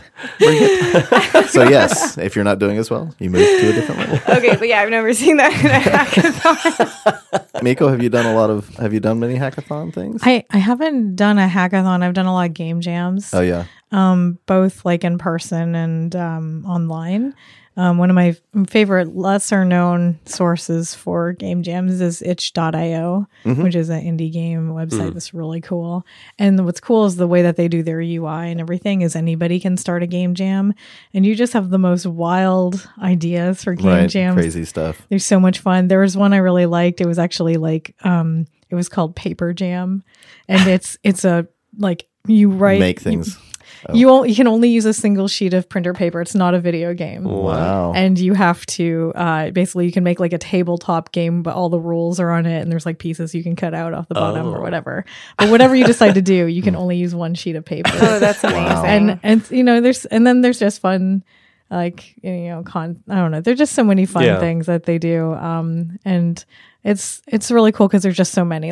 I'm sure if we checked right now, there'd be 20 game jams happening right now. Yeah, that's true. Yeah. And it's just very, I don't know. I mean, I think part of it is because we've done some game jams, right? So we made stuff and shipped it and, mm-hmm. and did stuff with it. But because we always have so many projects, I haven't been doing so many now. Being I should stop the thing I'm in the middle of to go to a hackathon. I totally agree. It's they're fun and great, but you have a weekend where you're not getting any sleep, and you're just I'm already working on this project where I'm doing all the things that I would accomplish or try to get gain out of the hackathon.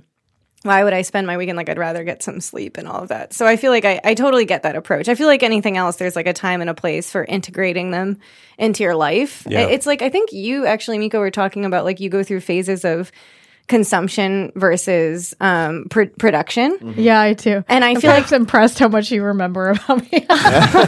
She's good at that's an interesting idea because I've come back to that a number of times over the past few years. So what was the context of this conversation? So it's just something that I've noticed is that for myself, I will have a month where I read a lot of books and play a lot of games and mm-hmm. watch a lot of movies, and I just I don't create anything. I just obsessively consume. You're absorbing rather than producing. And then suddenly all of that stuff snaps into place and it solves some design problem I had in a project. Yeah. And the next month I'll barely read at all, but I'll just produce a lot of content. Mm-hmm. And so I don't know if that's common with other people. I wish that was more common. Because I think that's the problem you all have mentioned a couple times, maybe before we actually got started recording, but the there's a really common problem in the game industry in particular where there's just not a lot of inputs a lot of times. Like people tend to recycle things, or they just live on existing like intellectual properties or existing mechanics or everything else. And there's a lot of like build. You never get anything new. Whereas if you go and look at other sources and pull in information, that's how you build new ideas and come up with new things. So. It's like adding some fuel to the potential creative energy that you can produce things from. I keep on coming across this over the past year, especially since beginning of 2018, I went to a software development bootcamp. So it was just this rapid sort of experience of gaining that whole new skill set and learning how to think programmatically and adding all of that expertise in onto what I really didn't have as like a software related skill set before. But ever since then, I've been thinking of that particular cycle where you absorb a ton of content and you're not actually building a whole lot. You're just kind of letting it marinate in your brain. Mm-hmm. And then you periodically, if you have that kind of energy, you have to express it back out somehow. It started to evoke this analogy in my head that is really basic. It's just imagine that you have a sort of plate of waffles or pancakes. I love waffles. I love where this is going. So you just imagine a nice like hot plate and you just slapped some fresh, steaming, delicious crepes, waffles, pancakes on there. It's all buttery and delicious. And like that is really the metaphorical equivalent to a new set of ideas or an awesome conversation that you had or a movie that you watched or book or whatever. It's just some new domain of thinking and inspiration. And the plate is your mind. It's where all of that influence gets stored. And over time, if you're stacking a bunch of those pancakes or whatever onto this plate, there is a point where you really have to start consuming it and digesting it and actually doing something with it and kind of letting it back out into the environment around you or into whatever you're building. It often feels like a good way to describe what happens when I have exposed myself to too much influence. After a while, you start to kind of get overwhelmed. You've had too many conversations, or in the tech industry it's here in Seattle, it's like you've been going to so many meetups and having so many conversations that you start to realize, oh my gosh, I'm just overwhelmed by ideas and new topics and things. And I realize I haven't even done anything interesting with any of this for the last couple months. Yeah. I need to stop absorbing so much and actually take time to digest. It's like your plate of waffles is toppling over. Yeah, there's just too tall to stack. Sit down, put some butter on that shit. Now, why y'all are killing me? I just want to eat waffles now. I know, sorry. I know. Sorry we didn't make breakfast. We should have. Next time you gotta keep waffles in the fridge. Yeah. But it's like you were talking about. It's like your mental queue gets empty after a while, after you've been outputting a lot of material and you've been getting creative for a while and building things, and you're like, I just need to absorb. I just need to like build up a new stack for a while and marinate for a bit. Yeah. I'll take that analogy one step further. It's like at some point you gotta be like, you're just working with egos. And then at some point you got to be like, you have to be exposed to something like a Belgian waffle or like some other type of thing. Yeah. But you need to like stop and I mean, I know this is like butchering this analogy, but like get out there and try out all these other waffles to be like, how can I throw in the shade? We are not getting corporate sponsorship. Hey, I love Eggo. Actually, there is a time and place for Eggo blueberry waffle. No, this is not a backpedal. This is aggressive defense. Forward progress. Yeah, I actually love Eggos, and I always have either Eggos or any type of like frozen waffle. Sometimes I get like the multigrain. I eat them a lot. But I still appreciate once in a while, you know, a different waffle, or you need to, or like somebody else is going to appreciate Belgian waffle more than Eggo. I don't know who. Fuck those people. No, I'm kidding. Clearly, I'm getting myself into trouble either way. I just want everyone to know that I'm not. I'm not against actually like any waffles. I've never had a bad waffle. I have had a bad waffle. Really? Yes. Really? Freezer burn. Oh, bad it was waffles. Just sitting in there too much. Don't do Sounds it. Like you didn't put enough butter and syrup on it, because it's kind of like, how can you even taste it? Maybe that's like the idea or conversation that you like take a small bite and you're like, ugh, this isn't worth it. And then you're like, I'm not going to take the time to ingest that. Have you ever had Liege waffles before? No. They're like the original, like actual Belgian waffles. It sounds familiar. They're very thin. They're not super thin. They're actually, you basically take a different kind of batter, which you would normally use for kind of like a brioche bread. Mm. So it becomes a lot more fibrous and chewy. And you put, so you're like putting this. My stomach is like growling. I know, we're going to have that in the audio. So you take this like lump of nice, like chewy, more fibrous, like thicker dough, put it into the waffle iron after kneading in little pearls of like cane sugar and things in there. Whoa. Yeah, pearls. That, like they're like chunks of this raw sugar, and you kind of knead it into there and get it nice and evenly distributed, and then put it in your waffle iron, crush it down, and you end up with this waffle that is nice and fibrous and chewy on the inside and fibrous crisp. I want my waffles. Well, just I know what it's like, saying though. I'm okay with it. I'll allow it. It's like you can like tear it apart and it doesn't just rip on seams or anything. It's like it's got some actual like meat to it. Bread quality. And it also has those little chunks of melted sugar that end up melting around the outside of the waffle as well. So you get a coating, like a crisp sort of outer shell. And like a steamy, delicious waffle inside. Game right there. Yeah, Jake, you should do an entire podcast just describing the waffle podcast. It's like describing the waffle cast.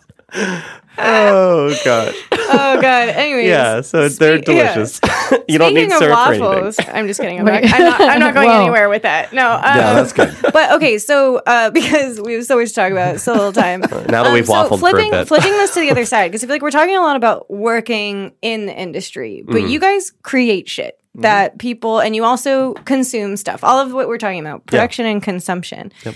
I guess like going off of the theme of kind of bringing stuff to the masses and like creating this whole industry from scratch, what are the types of experiences that you guys really like and want to see? Like some of your kind of dream ideas of what can be done with VR and what can be done with this kind of empathy that we're talking about balancing. Yeah, like things you would want to see more experimentation and exploring. Right. Oh, and forward. If you can work it in, Mike, I had a pin that I never got to get back to, and I wanted to hear so much about it, which was how you like books, like the empathy in books, you think that's stronger than anything. Right, so see if you can like fold that into the waffle of your...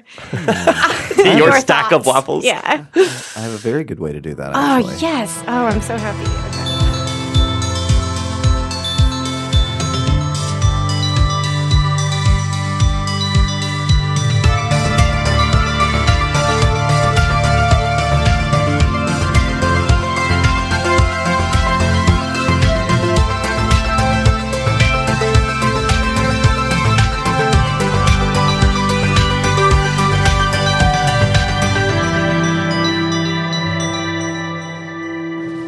Hope you enjoyed part one of the Miko Mike show, or Miko. The Miko Meek show.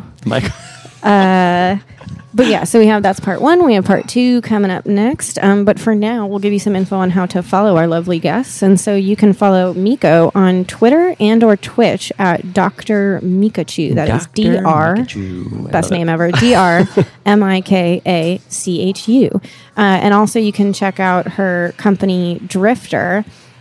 So I will plug this, and we talk about it in part two as well. So Drifter is the current VR game company she works for, and they have a new game that is coming out now. She mentions it back when we recorded, and it's actually coming out very soon. I know, so it's called awesome. Lies Beneath, and I'll do the little like what they say on the website. It says, Lies Beneath is a single-player survival horror game with a heavy dose of action.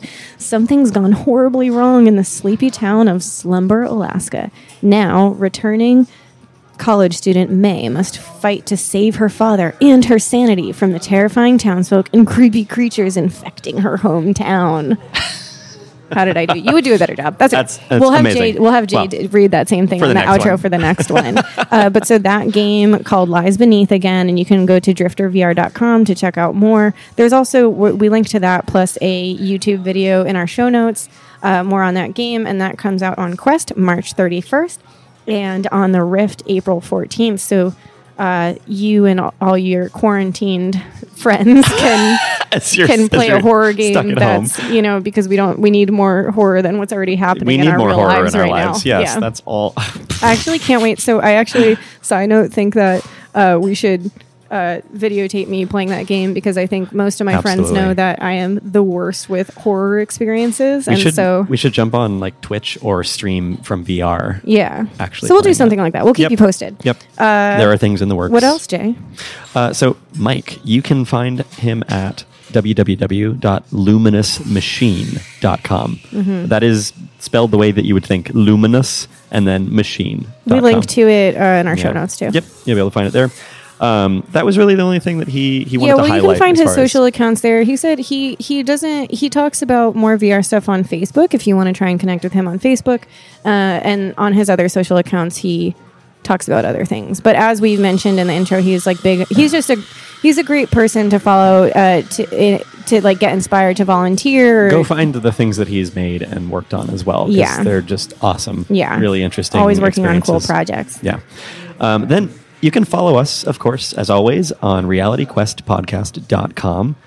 You can send us email there. We share links to multiple different platforms that our podcast is listed on. And we also have links to our Ko-Fi, or Ko-Fi, and Patreon accounts, where if you would like to support all of the awesome things that we enjoy doing and sharing with you, you can go there and do so. We are also on Instagram at realityquestpodcast and Twitter at reality_quest. That's where you can see all of Jay's amazing art he does. Also on the website. But. Right. Well, yeah. On all of those places, you can check out, for every episode, Jay painstakingly creates.